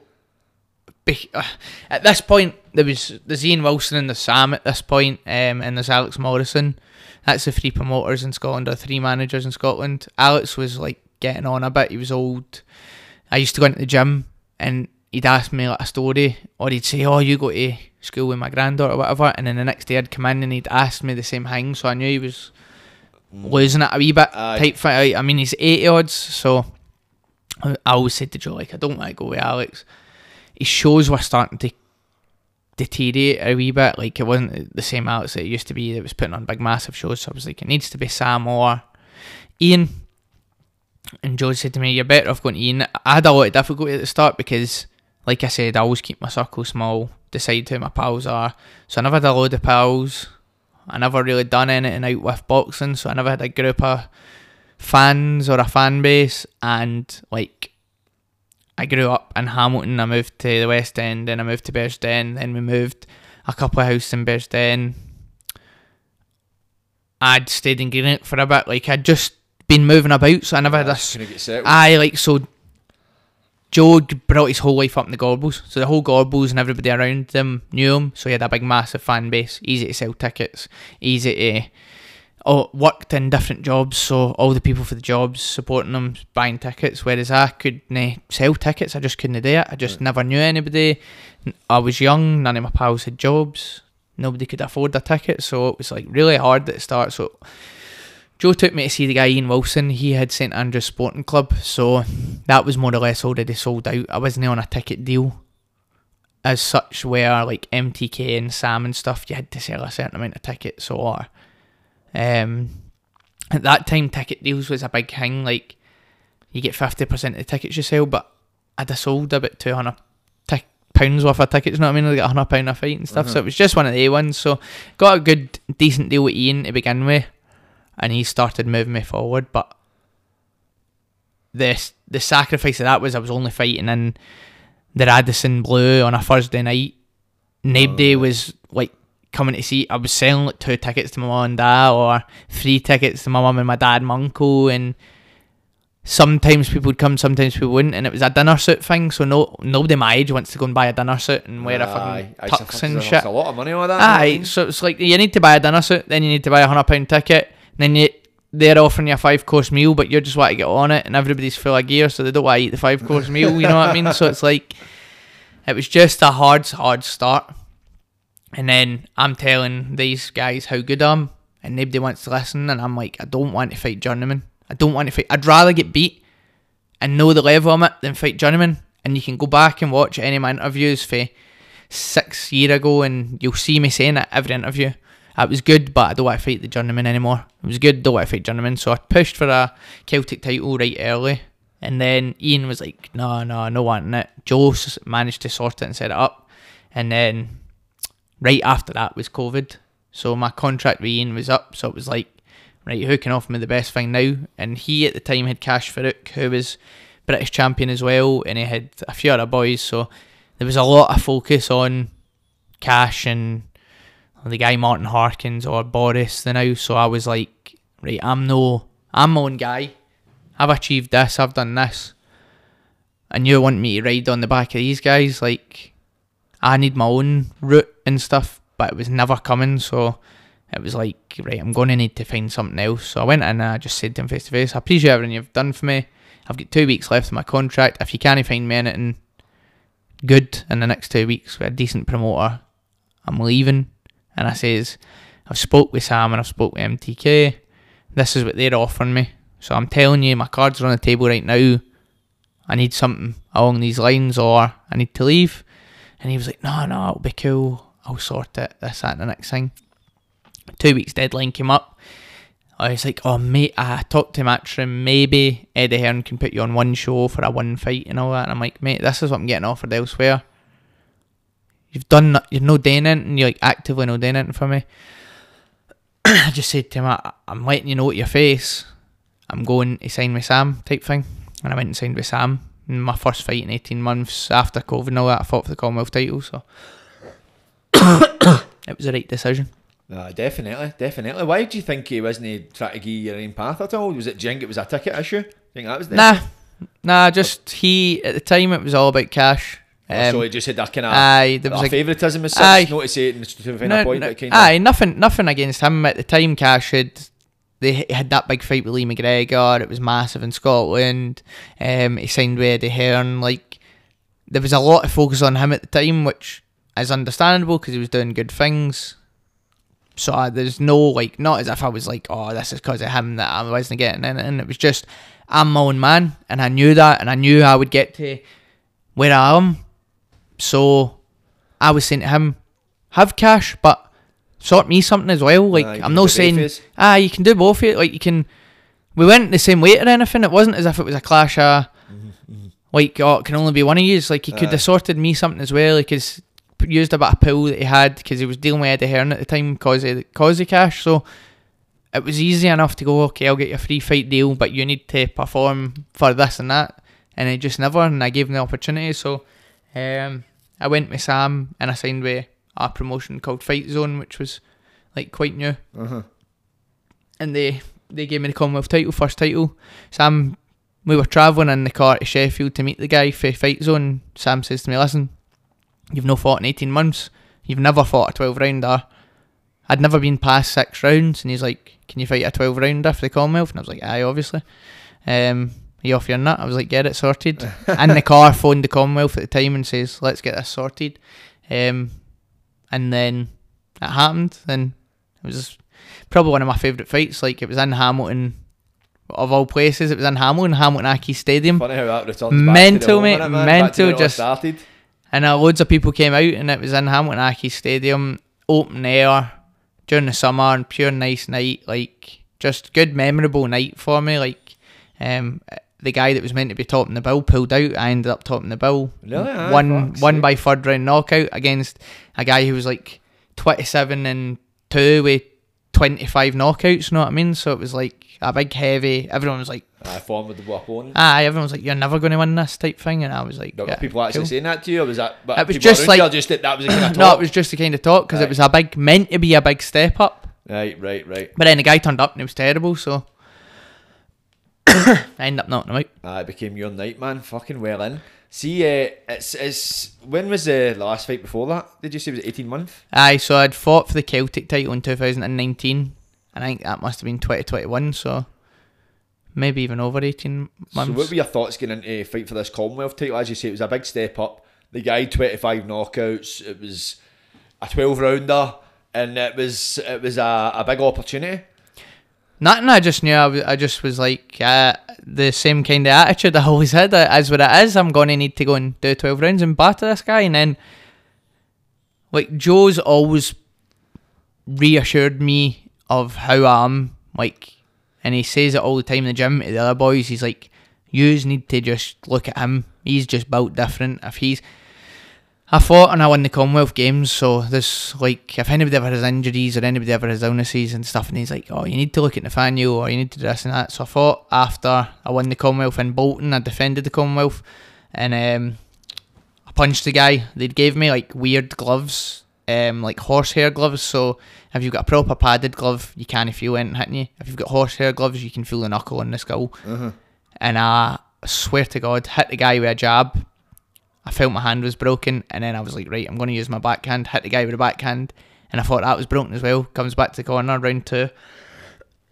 said to Joe, both my hands are broken, and he said, "Well, you better go and stop him then, because if you don't, you've got ten rounds with broken hands." And I just battered the guy, and it took me. I stopped him in the ninth, knocked him out in the ninth round, but. I, all, every time I was just hitting him, and I was like, felt like greeting because my hands were that sore. They had to cut the full glove off me, and when my hands came out, it was like that somebody pumped air into my hands. I looked like a balloon Fucking just animal. I fuck, just aye. both hands. So he always says like he's never getting excuses, this and that. So it was the same then. I was like, I need to do twelve rounds. I need to batter the guy. Mm. I always think the same thing. You can't go out and speak into the world and say in front of all these people, I'm dynamite and I'm going to be a world champion, and then get beat off at anybody. Uh huh.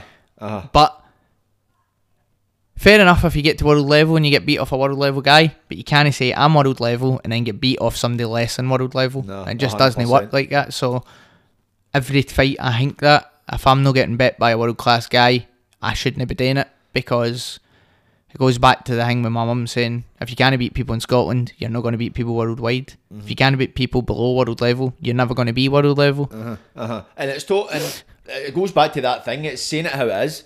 It's true, and that's what you kind of need people to be honest with you. and say, like, listen, if you want to be world level, you need to beat world level, Aye. you can't be getting beat by anything less. And that's how champions are made. When you talk about you thought if your hands were broken, it would have been so easy, and you'd have, a lot of people would have been uh, like justified and going like, "Listen, my hands are broken," and what they thought their hands were broken, Aye. and the fight getting stopped. But that's how champions are made. That push through that, Aye. uh, push through that pain, and uh, you've developed your mental fortitude to a to a degree where you can push through that, and that's what you're going to need to fight at world level. Because 100%. you hear that in so many fights. You see it in like the UFC and that kind of thing. I remember. We see you're t- talking about that conversation with Joe. I don't know. Do you watch much uh, like? I UFC, like that? UFC, aye. So see George St Pierre. I remember that it was a clip I seen. I can't remember who he was fighting, and I think uh, during like the end of one of the rounds, uh, when he was back at his corner, it was like to his coach, "I've torn my groin," and his coach was like, "Hit him with your groin, I don't care." Aye. and it was like, and, and it's quite, a, it's quite a famous moment when, and that's George St Pierre talks about it. He's like, "You need somebody that's not going to like basically Aye, definitely. like give you sympathy because that Definitely. sympathy's not going to keep you a champion." Aye, for sure. I, I love stuff like that. And then even like this, the Leon Edwards thing there, and he's like, you got to pull yourself through the fire. I know. Stop feeling sorry for yourself, Mate, Leon. That was amazing. That mate. was like, I watched that all the time. Aye, because it keeps popping up because he was losing. See, he was losing the fight in everybody's eyes right to the last moment. See, I watched the fight the next day, so I kind of seen it on Facebook. I thought it had been photoshopped with Kamaru has been knocked out. I was like, no way. He Aye, no way. out. And uh, see if I'd have watched that fight on telly, like when it was on, I'd have probably been like, ah, I'd have probably missed the knockout. Like, right, he's been beat. Even the commentators, like, it's funny, like his nickname is Rocky because it was a pure Rocky esque moment where. Even the commentators are like, ah, right, he's he's he's getting bet by points, and then, oh, he's just keyed up in that. Then boom, fucking knocked him out. But it just shows that's what you do need. You need somebody in your corner that is gonna fucking drill it into you, and it's where that mutual respect is. Like, where it comes from, like your Joe Hammer, Leon Edwards coach or GSP's coach. There's that mutual respect there. Like when Aye, he says it right, aye. I'm fucking taking this on board. definitely, definitely. So, where did it go for you after you had your Commonwealth fight? you said you, you defended that. Aye, so I, I had the Commonwealth fight. Um, I just signed with Fight Zone, a guy we called Dennis Hobson. Uh-huh. And it was the first kind of sniff anybody in Scotland was getting it being with a decent promotional company because I always say this, I've got a chip on my shoulder about it, but up here we're just totally nobody gives a shit.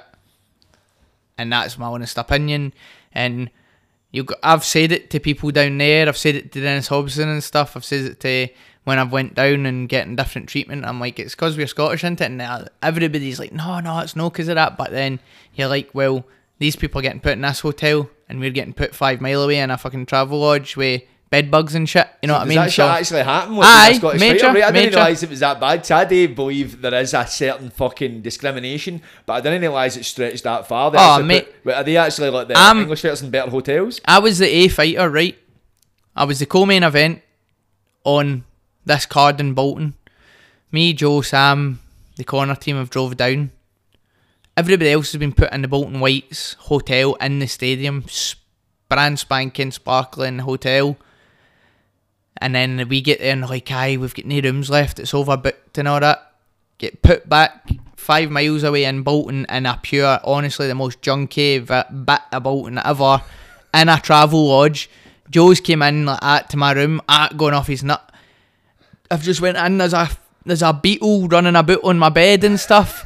the guy Page was lying in his bed, and I, the key fob went. And my dude came into his room and he's like, "Oh, I thought this was my room and all that." And they both get fobs that are working for the one room and all that, and it's just mate mental. Um, and it was the first night we arrived, so we just had to stay there, and it was f- pure shithole. And I end up going off my nut about it, and Joe's like, "You should be saying to him," and I'm like, "Yeah, me, I'm gonna say to him, pure hyped up like that." Get up to him, and he's came up and shook my hand. I'm I'm meant to be their fighter, the A side fighter, and the guy I'm fighting staying in a pure fancy hotel, man, and I'm like, ah, mate, this guy's just a mad guy for Africa, came over to fight, and you've got me in a fucking travel lodge, like. I went, what's that all about? Is it because we're Scottish and that? And he's like, oh no, it's not like that. We're just, and I'm like, I don't care if it's over, overbooked. You've got journeymen staying in here. Pat one of them out to the travel lodge. Not being a diva, but come on to fuck. I'm meant to be your fighter. Of and uh, mate, it was going off my nut. And I get, they ended up, somehow a room came free for that night. And I was like, aye, very good, convenient. Um, but it was just mental. And I was like, happened a few times, and then even when I won the British and I knocked the guy out, it was like over a week before any of the companies get in contact in regards to like signing me or whatever, and I was like, mate, I'm not to get signed here. Just I'm to have to just keep fighting people on like shit shows to to prove my worth, and it was like just it's one of the ones. Uh, I, I you can go on and on about it. I'm grateful now because I did get signed and I was recognised, but it's just. pff, Aye, it's the journey to it. It's Aye. like you're not getting any special treatment, and I find that I use an example all the time. See, like if you look at Josh Taylor, like that, like probably the best boxer to come out of Scotland. Like the accolades he's achieved Definitely. have been fucking nothing short of impressive. The media don't bother their ass with him. It's like imagine if he was English, he'd be fucking a superstar. Aye. It'd be massive, and it's like you're like, ah, what the fuck? What do you Mate, need to do? Guy's undisputed. Nobody and no media channels covering it in the UK for his undisputed fight.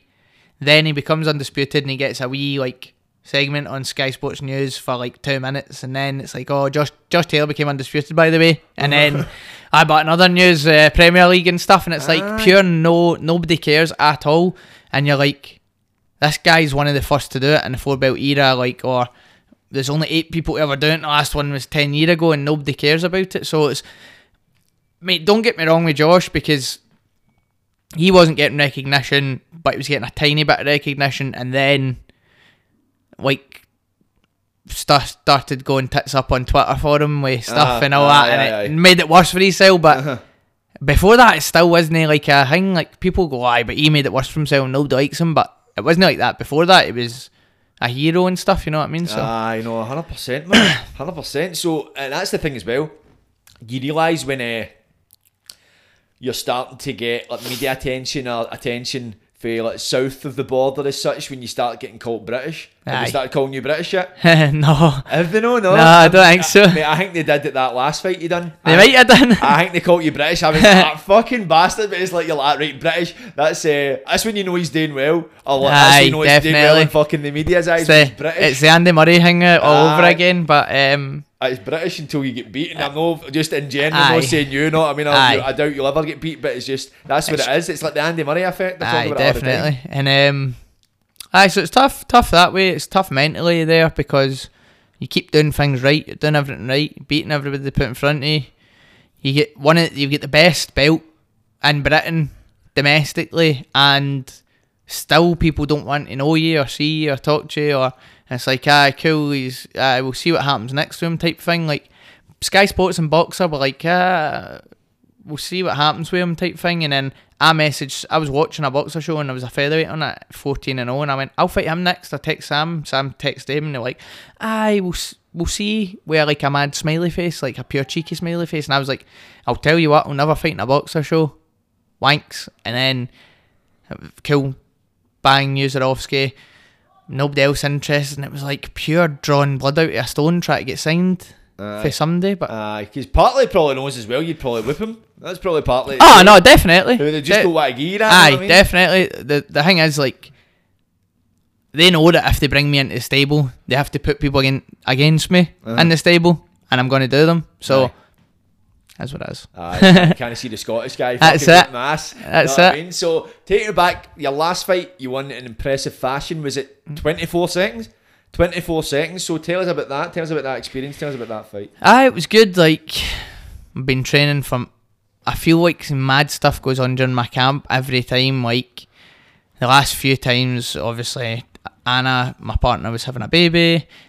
Time before that, we were moving into a new house. The all the floors were ripped up to put in new pipes and stuff. And I was staying in my mom's garage. She's got a wee garage granny flat type thing, and I was Yeah. just living out there for a month. So it was just loads of stuff's been happening. So the last time was just a pure perfect case of like not too much went down type thing in the sense like I was very relaxed, I was very chilled. Um, I'm a big PlayStation player, so normally I'm not allowed the PlayStation at all in the house. And Anna brought the PlayStation. She's like, right, you can have the PlayStation for a couple of weeks while you're training because I know this is a big one for you and that. So that pure, but I needed it because see if I don't have something to switch me off, Aye. I'm all over the place. Like I'm thinking, what's the boys doing at the gym?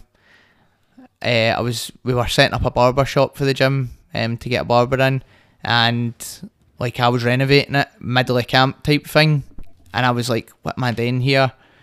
Um, and then so I've just get to I was doing online programs for people PTing and that, so I had all this going on, and Anna was like, "You need to switch off," and she brought. She's like, "Right, here's your PlayStation," and then I was like, "Yeah, right, fuck the online programs, fuck the gym." Sitting there, bash the PlayStation, go and train, do my stuff, come back, rest, train, play PlayStation. I was pure, so everything went right nice and smoothly. Gets down to London, obviously I'm buzzing because it's my first one on BT Sports and I've been shouting for the opportunity. So I was a wee bit nervous as well because I'm telling everybody I'm shit hot, this and that, and then I'm like, oh crap, I'm on nationwide, Aye. world, worldwide telly. So I'm like, right, I need to actually show mm. something. Get down, do the press conference, do the weigh in, like kind of won the press conference, we battle of the words and stuff. He was waffling and I got him, and everybody started taking the piss out of him, and he became a bit of a meme. So I was like, gave me a wee bit of a boost. Done it, made the weight on the Thursday. Everything was cool. All the boys were down, so it was right good experience. Obviously, we've been and then there's there's a difference between like when you're with a promotion that know what they're doing and are mega and the money's not an issue because I was down hotel rooms banging sorted picked up for the airport flights sorted like everything's cool everything's running smooth nothing was really there was just no stress Uh-huh, no drama. way in done. Any photos and stuff was sent to you right away. Like there was just you didn't need to chase anybody for anything. So it was just everything was just nice and perfect. And I thought this is going a bit too good. Gets in, go to the venue on fight day. I like I said, I'm a sponge, and I think see if I take information in right away. So we were about to go to the venue. So for about three hours, I was watching like Southpaws doing different things, and like Terence Crawford, Gervonta, like, and I'm like, so it's fresh in my head. Like these are the shots that work. This is what works. Blah blah blah. Gets there, the York Hall, obviously is iconic, legendary boxing venue all the balconies, people all round on the balconies, the rings right there. It's like as if the people are right on top of you, and then hundreds of people, and it was just full of jippos because Dennis McCann was fighting, so all the gypsies are going nuts. And um, me and him have been getting on quite well fight week and messaging and all that before the fight, so all the gypsies are like, "Oh, Nathaniel, Nathaniel, get up, son," and I'm like, ah, "Yeah, alright, get up." Um, so it was good, and then gets in, mate. I swear to God, it was like 30 degrees. It was like fighting in a sauna. Gets up to the changing room. The changing room's probably like, see, like a school PE changing room, but a tiny one. Uh-huh. And then there's one toilet and one shower, and they're both in my changing room. So everybody for every other changing room's coming in ours to use the toilet and use the shower. And I'm like, what is going on here? The floor's soaking because everybody's using the shower. All, all my people are in there, and then it's like another guy in there sharing it. And then there just wasn't any room to move. It's roasting, 30 degrees, everything's going down. And then they're like, when you're getting ready, you're only going to get a two minute warning, so you need to be ready.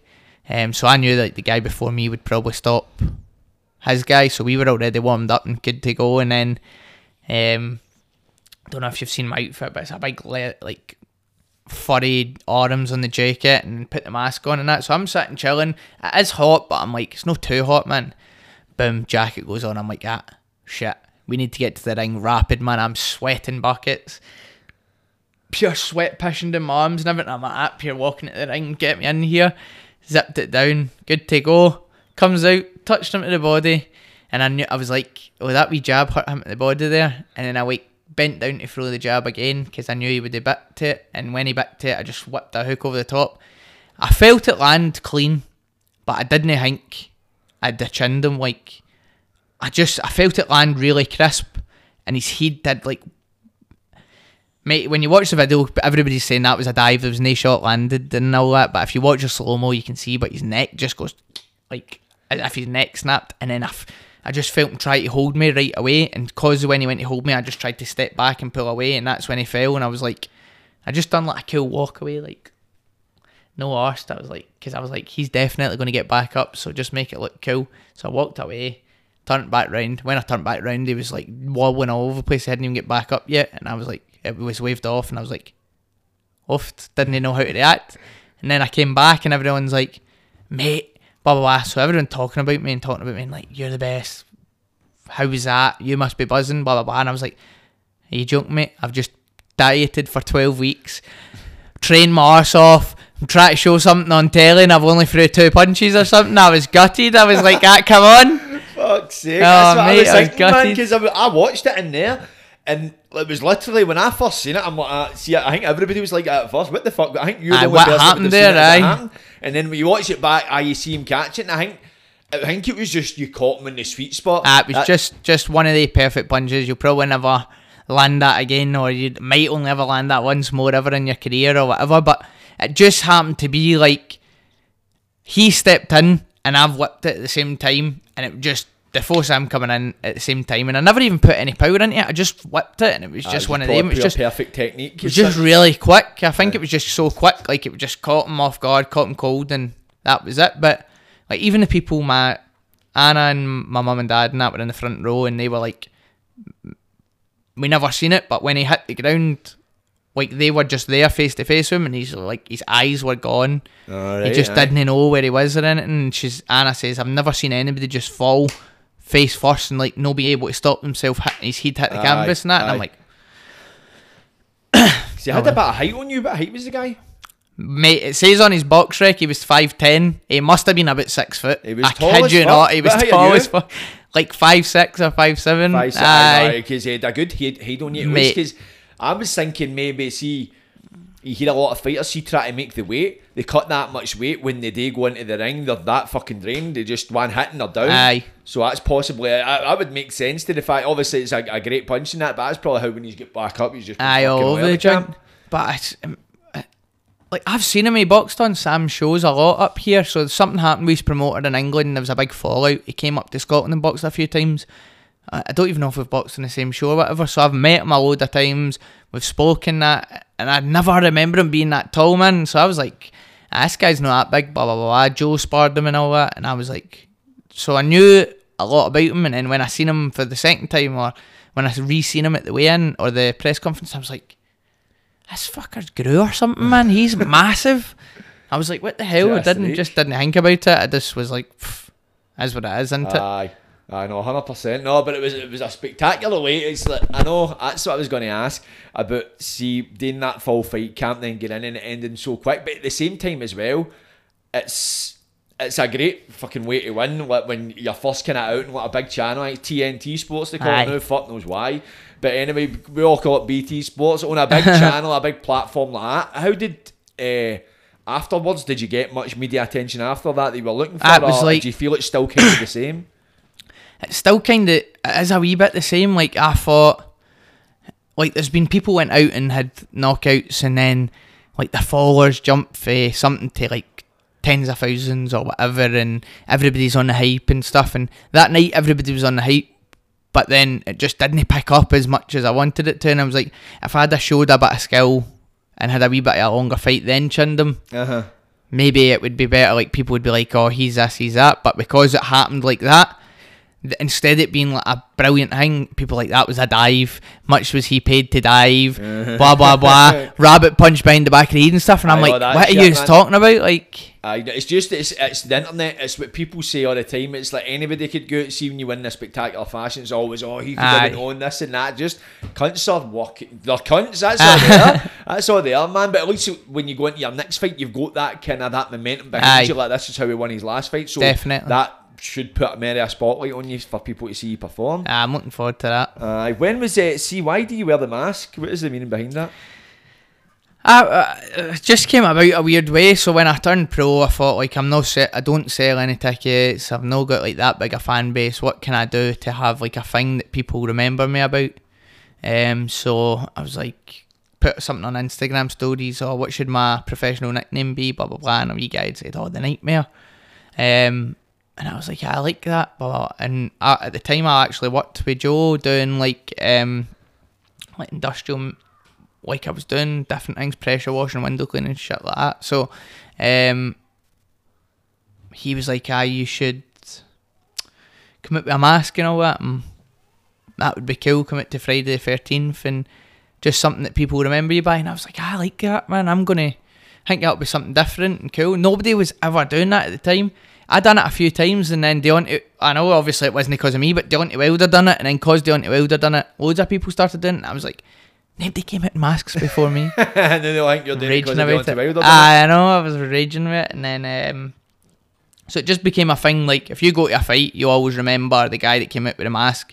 You might not remember his name, but you remember, oh, it was this guy that came out with a mask, and if he boxed well, you're like, oh, this guy boxed well, and maybe they look it up and whatever. So it was just more of like a marketing tool to Uh-huh. get a thing, and then as it's went on, it's always been a thing, and then um, I started changing from I used to do like the hockey mask to like a samurai mask. 'cause I don't know. I just like I'm very like I like reasons behind things. So see like the samurai thing. I like like you're going out to battle. Samurais are always like lone, all about pride and dying by the sword. And it was just a thing way for me where I was like, this is pure cool, and mm-hmm. I just liked it. And then also I always have a bit a thing where like you're in the zone but you're not fully switched on and then when the mask goes on it's a different like okay now it is time we're walking into the ring so just switch on type Aye, thing so it's aye. just as if that Because that's what I was going to ask. Did you feel that helps you kind of develop a persona? Like, like when Deontay Wilder, I think he calls it, is it the Dark Destroyer or something? Aye. Is that his thing?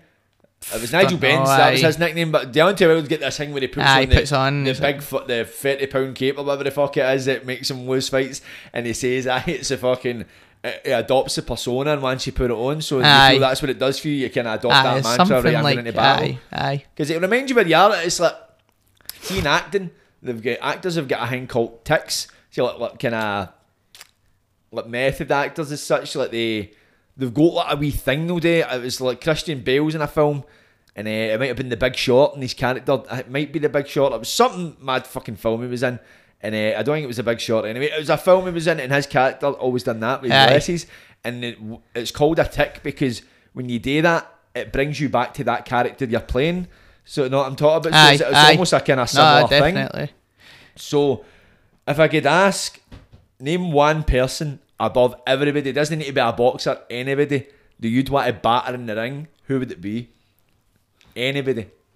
oh no mate this is I, I swear to God I went answer. on another I went on another podcast interview type thing a wee while ago and they asked me if you could batter any celebrity, what celebrity would you batter? And I swear to God, I couldn't even think of a celebrity. Never mind who I'd batter, like I just couldn't think of a I celebrity. You knew you're to tell me you've thought of an answer. You're to I've no, I've no, Oh, I don't even know. don't Bastard. even know. Does it have to be a celebrity? No, it could Andy. It It could be your fucking old boss or something like that.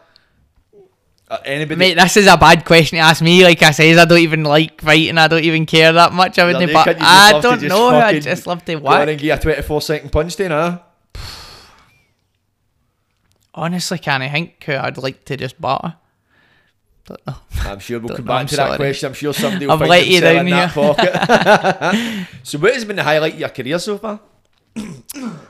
Um,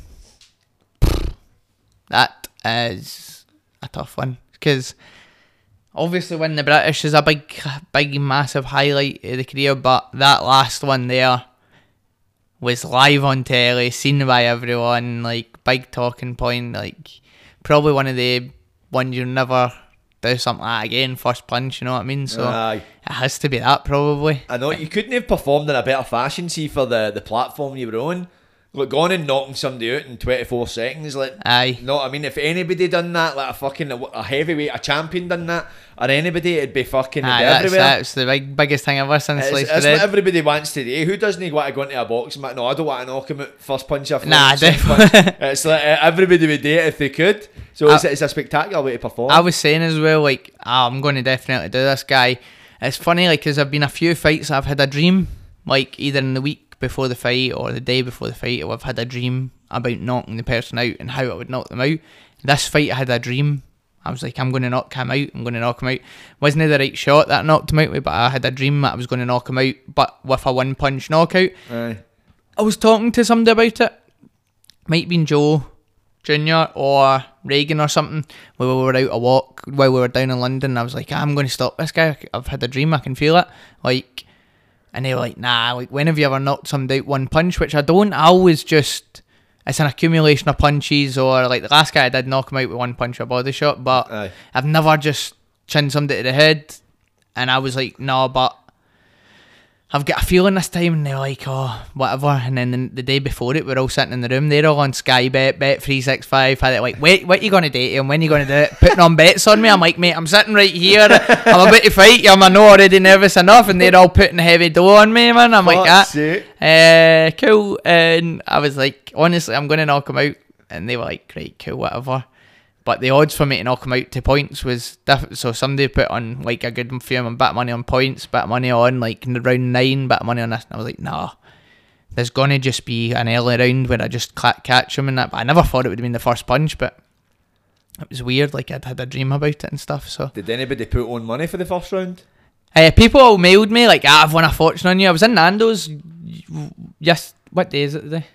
Was uh, it Sunday. Nando's two days ago for the weigh in? Ricky Burns Willie Limond weigh in, and the boys were weighing in. Uh, Josh and Jack and that. We went to Nando's, and one of the, these guys came up to me. He's like, ah, mate, oh mate, pure shake my hand. I won money on you. By I won an absolute fortune on you, by the way. And I was like, ah, oh, nice one, bro. Good, like, but I'm still like that guy. That's- in. that's what I was thinking. He's a tenner.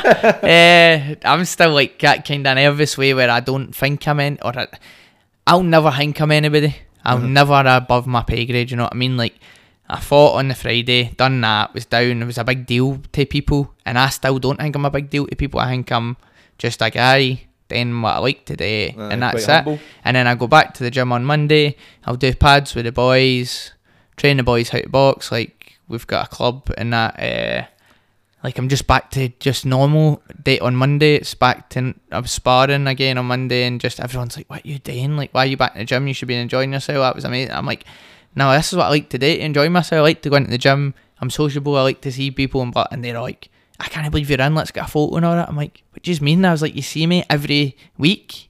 I'm in all the time. You see me every week." And they're like, as if it was something different, but it's just people feel that way for you or about you or like can't believe that you're doing something not that they're not but not that anybody they would if it knows doing like so I was like oft and then people it's just weird I just feel weird about it and I don't know how to react to it If you have any more performances like you did your last one, mate, I would get used to it. I don't know. I don't know if I'll ever get used to it or how to get used to it. Um, me and my missus and her dad went out um, for something to eat, and we were walking through town, and we went into Footasylum, and a wee guy stopped and asked me for a photo, and her dad was going like, "What is going on here? Like, I can't believe that and everything." Like, I'm like, "What do you mean?" And he's like, "People are asking you for photos," and I was like.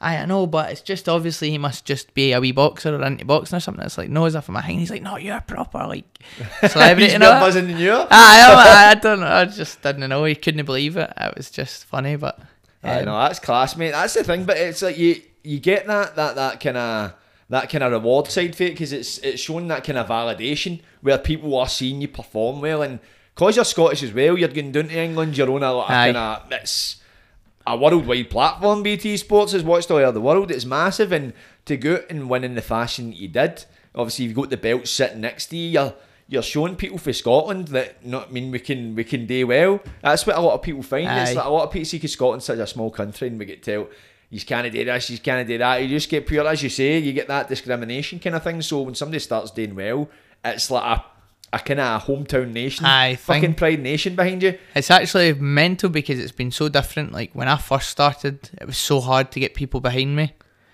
And then I started getting a bit better, a bit better. I got the Commonwealth, and I thought, oh, people definitely getting bored with it now. Like, I'll have a big following, so on and so forth. And it was still hard to get people behind me. And people are like, "Aye, we like, we love what you're doing," and they'd say, they say the words. They don't show the actions. They they're not going to buy a ticket. They're not going to hang you. Like they're not going to get their house to come see you type thing. So then I was still struggling, still struggling, and then I've honestly found it so hard because I'm out here saying to all these English people and promoters and blah blah blah, like, you don't give Scotland a chance, you don't give us a chance, and I feel like people in Scotland are giving themselves a chance because pe- promoters and stuff would come to Scotland if the people from Scotland turned up and showed up and Nah, they were they right. were like, I, after that fight there, everybody wanted to message me like, "Oh, proud of you, brother, proud of you, you're doing this and that for us," and and I'm like, mate, you've never messaged me in your life. I don't know you.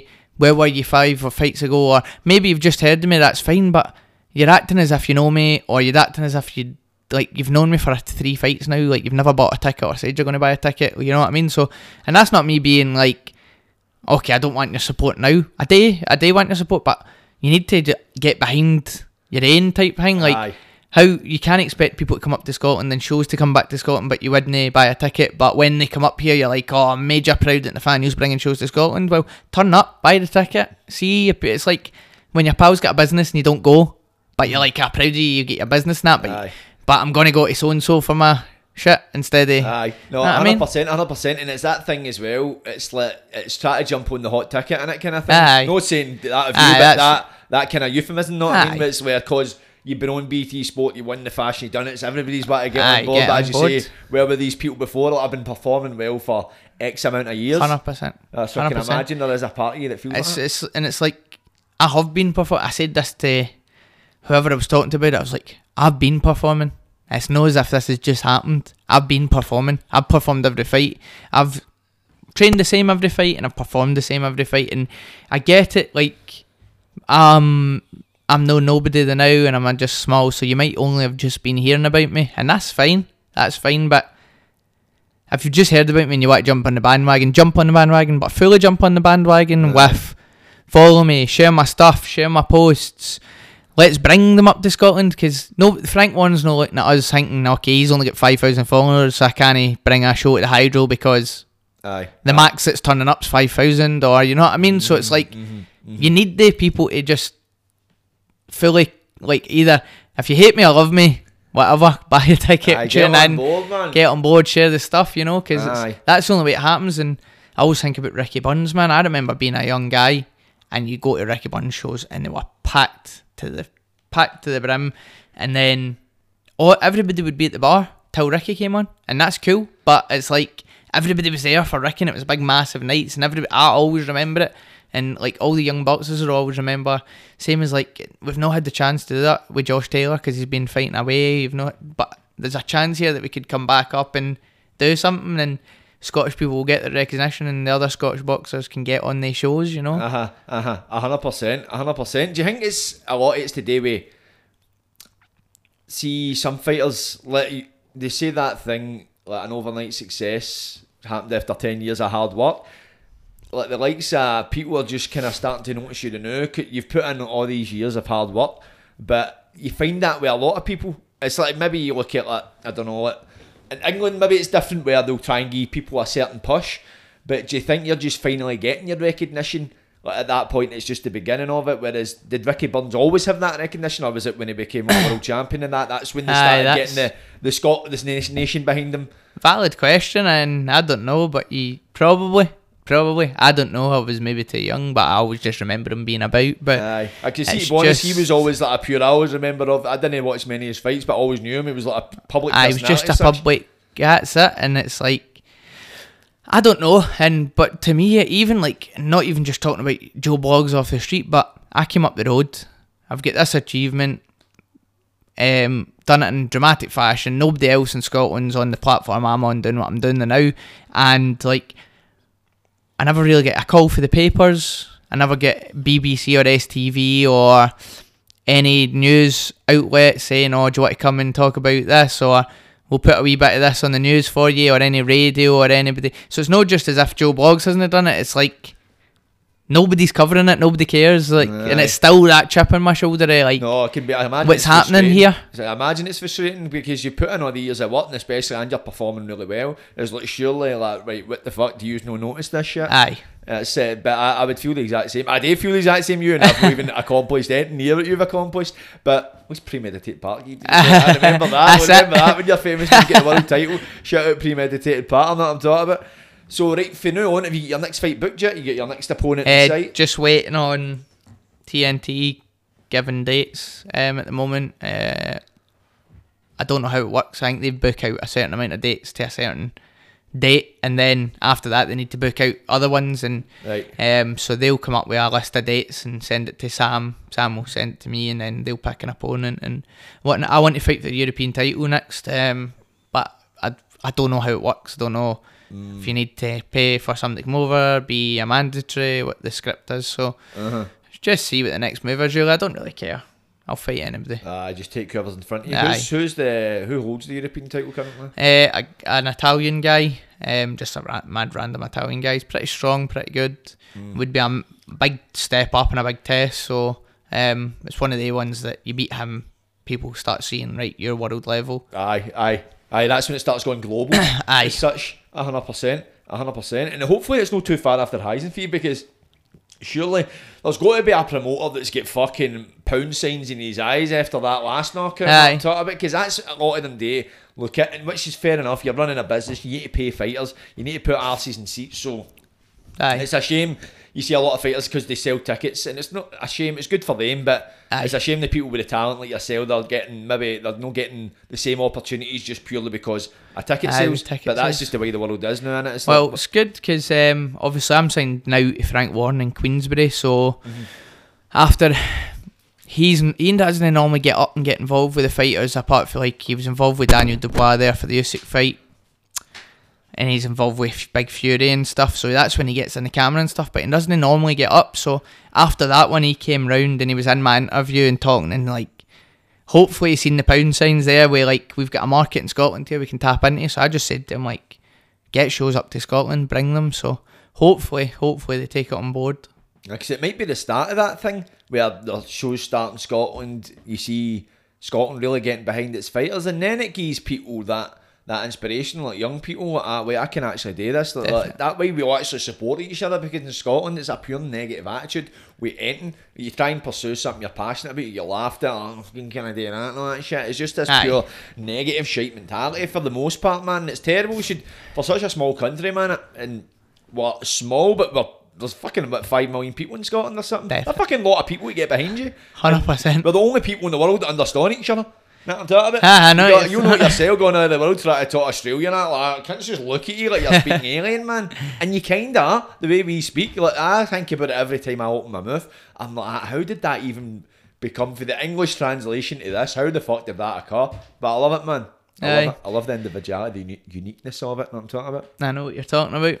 So what's the plans for now then? And up until the fight, what is it? You've got your own gym and that, ain't you? So Aye. is it just in the PT stuff? Do you, see after a fight, what do you do? Do you chill out or do you just get right back to it? Eh, it's it's one of the ones like just before I used to be right back on it and heavy, no chill, no nothing. Um, now that I've got a wee family and my daughter and stuff, I I've kind of like eased off. Like I would normally be in the gym, back doing all the classes, doing PTs. I've got a good group of boys in there that deal with everything now, so I've not like hundreds of stress to get back in and start doing stuff.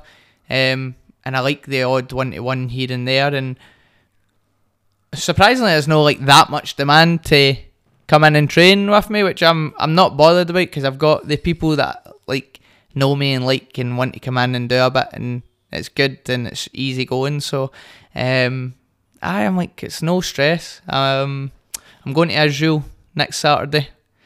Uh, of all places, No, what's happening in Israel? randomly. Uh, one of my mates, he's Israeli, he's getting married. Oh, yeah, is he? Nice. Went to school with him, and you have to do national service to to be Israeli, keep your Israeli citizenship. So you have to go and join the army. Aye, three Yeah. years. So he moved and never came back, but he's came back a few times to see us, see the baby and that. So we got an invite, and me and my missus have never been on holiday together. I've not been on holiday in, since before COVID. So Oh, um, I just thought, you know what, I've had this fight, I'll book it, um, see where it goes, and get go and have a holiday. So we're taking the wee one away.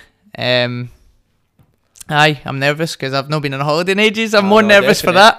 definitely, it's not as if you're going to fucking Tenerife or Mexico, man. Go to Israel. I don't, know, Aye. I don't know many people go to Israel with the kind of what the, the tourist fucking economy's like, man. it's mate, it's mental because I was messaging I'm like, what's it like, kind of thing, and I was like, because in my head.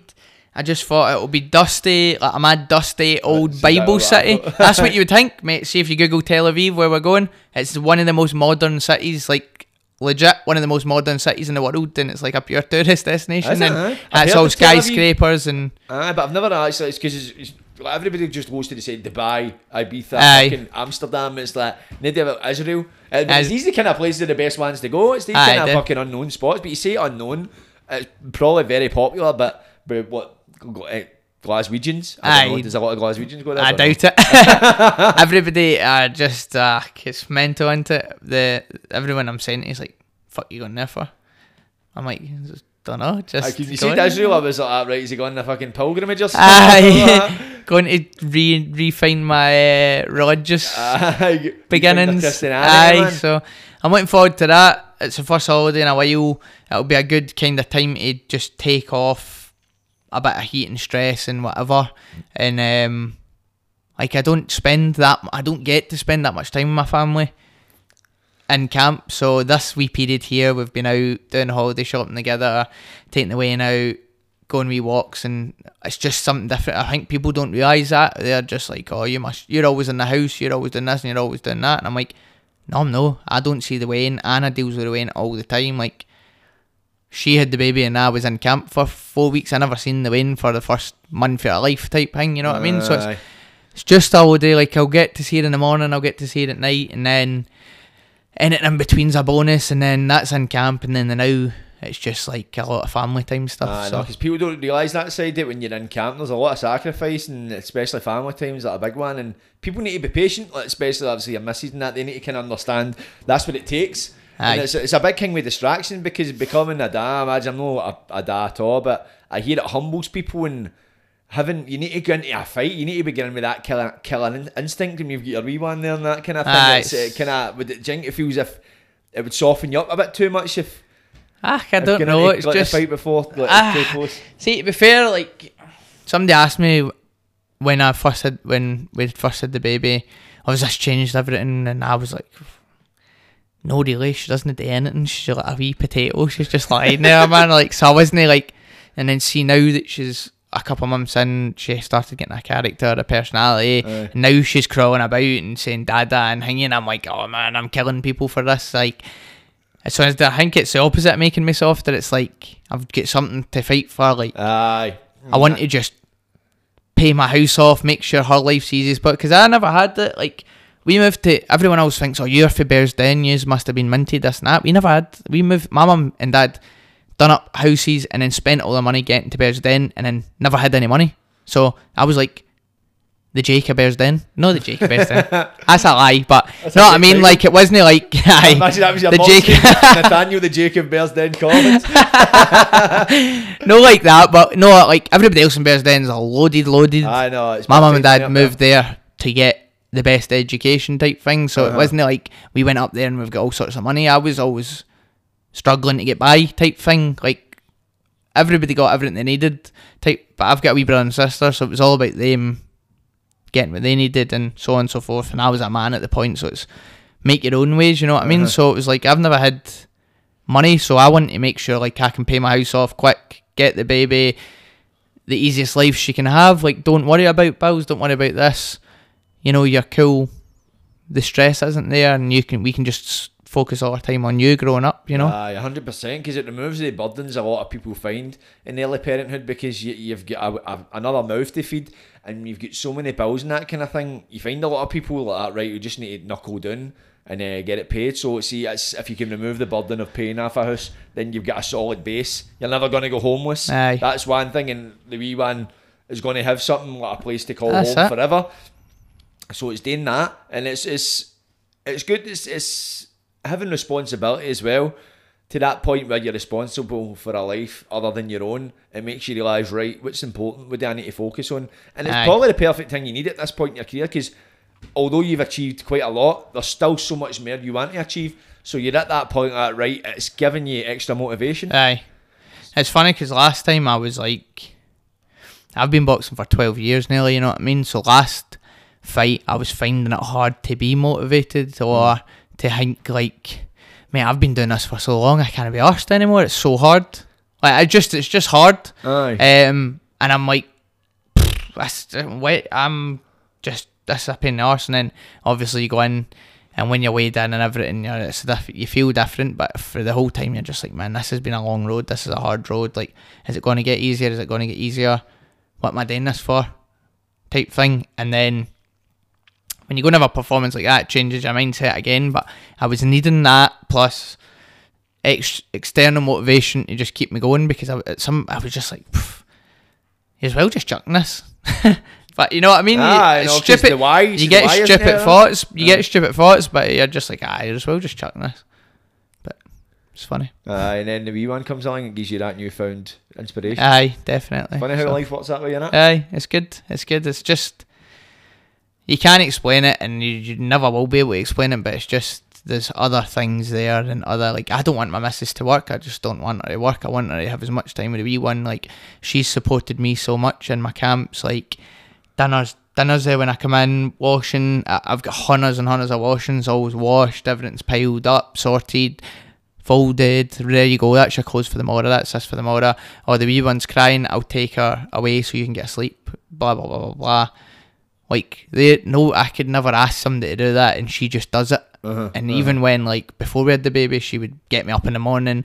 Right, we're going running. I'm going to cycle with you while you're running. So like she's Oh, really? Does she mega? Like that's mega. me- like that was mega a big part of her stuff when before the baby came along. The baby came along, it changed everything, and then she's just br- managed to be just good with things. Like Mm-hmm. she's like, oh, I've bought the baby a wee thing that she can go on the bike, so me and her will go on the bike and you can run and stuff, and we'll just come out, and it's like pure nutting phases her, and obviously I'm annoying, so she gets raging sometimes, or I just do stupid stuff, but it's like she I, I always work and feel like great. I need to train hard because she's doing this for me, so I wouldn't be letting myself down. I'd be letting her down if I'd be letting people down if you don't go out and continue performing and continue doing this and that. You know what I mean? Uh-huh, uh-huh. Whereas sometimes people think, "Oh, you got a bird and a wing," and that's pure distractions, but isn't it? It's just more Offending to fire. Aye, it's just more fire, to the, more Aye. fuel to the fire. You know? Ah, that's brilliant, man. That's amazing. It's, it's really great at this point that you've got something like that to kind of propel you towards uh, further greatness. So, when you eventually do hang up the gloves, what do you want to achieve in boxing? I know this is going to sound funny because everyone always goes, "Oh, world champion, this and that." Honestly, see if I made enough money to just pay my house off or buy a better house and a wee bit of land, and just I knew that I was going to live comfortably, I'd probably hang the gloves up like after a loss because to me it's not about world titles. To me, it's about securing my future. Mm. The best way to secure your future is be a world champion, but if I was going to go, if I, if I get three or four fights down the line and I was financially secure, and then on my fifth fight I get chinned, I'd just hang it up. Really? Huh? Aye, uh, just hang up because one, I don't want any of my family, my mum, my dad, my missus to see me getting knocked out or chinned or hurt dramatically. So if I, if that ever happened, I would seriously question if I'd box again. Um, and two, I want to have my facilities and faculties intact for the rest of my life. You know what I mean? So Aye. why fight on further than you need to fight on? Aye, no, totally, man. Because you see a lot of people that fight on past that point, and it becomes the point of no return. It's like it can become life changing. See if you get that point, because when people get knocked out, and, and fucking touch, Touch wood, wood. that doesn't happen to you. But you see people get knocked out, they're more they're more prone to it, and you see people they get that kind of they freeze like Tyron Woodley. Aye. He started becoming like he was a, a great fighter. Then he just it's like something in him died after getting like when you get knocked That's out. It's it, just like- it's that fear because it's like I can get fucking knocked here. I can get knocked out. and it's happened frequently recently, like with loads of boxers getting chinned, slept, sleeping, and then next time they come in and it should be a winnable fight, or they should have at least a good competitive fight, and they get chinned again, and you're like, "Phew, I don't know, I just don't, I don't want to get chinned once. Never mind, I don't think I'll ever get chinned. Touch wood, that never happens to me. Like you said, um, thank God, I've been hit with some clean shots, and I've never wobbled, never nothing, like never been troubled. So I know I've got a rock solid chin, but anything can happen in this. And I said that to my missus. I says, I'm getting to a level now. Anything could happen, so just be prepared that you might see me get slapped once. She's like, "What the fuck?" but um, it could could happen to anybody. No, definitely. Some of the best in the world have been fucking knocked out and, and came back fit. But it's it's funny you say that. It's like the, the biggest thing, isn't it? The accolades, because you always find that with boxers. Aye. that, that case. people boxers think that they need to have this thing where they're like, oh, I've dreamt about nothing other than being world champion. Why? Who gives a shit? You get people who have never achieved world champion who are financially secure, might not be millionaires, but get paid 500 grand or 900 grand or whatever for a fight, and then they've managed to buy themselves a house outright or build themselves a house on a bit of land, start a business, and then the rest of their life they're set because they've started their own business, they've invested cleverly, and then the family's life, they've paid off. Like the weans can do whatever they want anyway, and it's not through boxing, it's through whatever you've invested in out with that. But I think a lot of boxers are not switched on enough to think, okay, brr, I can I can invest after boxing, or as soon as they get the money because they've never had it, they just spunk it right away type thing. So, um, I'm pretty clear, and it's not it's not me saying that okay, tomorrow I'm going to have a super fight and I make a million pound, and I win it. Uh-huh. Obviously, I'm no hanging up the gloves because I've won it. I'm financially secure, but it's no th- at that point it's not about financial security. At that point, maybe then my answer changes to okay, my house is paid off, everybody's cool, everybody's looked after for the next five year. Okay, now it's about being a world champion. Uh-huh. Know what I mean? But Aye. just the, the the the world champion thing, people say that because being a world champion comes with money. Uh-huh. I suppose I suppose it's synonymous, isn't it? Like you're, you're world champion. Aye. That you have made it in both respects. Aye. If So- somebody turned around to you tomorrow and said, Right, you can be a world champion and I'll pay you 500 grand, or you can fight Jake Paul and I'll pay you 5 million. You're fighting Jake Paul. Aye. Aye. Fuck the world title. Aye, I know, I know. It's the five million because you can go and get the five million and go and get the world title, 100%. but you can't go and get the world. well, You might not be able to get the world title and go fight Then- Jake Paul. Probably could, but Aye. it's like one, opportunity you're like, that, right? One's always maybe going to be there if I'm still performing. Definitely. Oh, totally, man. Did you take the Jake Paul fight? Aye. Would you batter him? shite. You- Aye. Aye, really? Yeah, I'd bar him. I wonder. I wonder if that's him hung gloves because it was fucking Nate Diaz did fucking give him a good fight, man. But I wonder who's. I don't really fucking.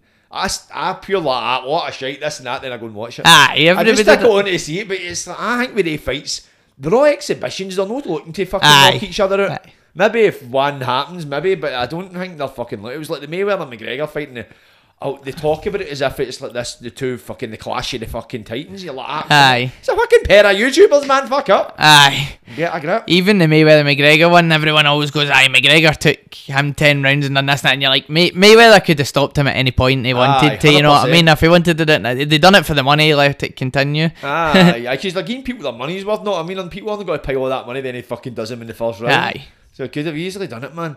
But anyway, man, it's been an absolute beautiful podcast. We have really enjoyed it with you, man. Thank you. Some, much for something a bit different. Eh? I know it's very different, mate. And mate, the fact you broke the belts, it was my request that you broke the belts in case anybody's wondering if you kick about with two suitcases and with fucking belts. No, I mean, came down to Govan with them, man. That's a fucking brave guy. But I know, I mean, I, I really look forward to seeing what happens next with your career, man. And I thank you for joining us, the Premeditated Patter Puffy. But anyway, Nathaniel Collins, people get behind him, support the man, like, subscribe, and don't get wide. Catches. Plata.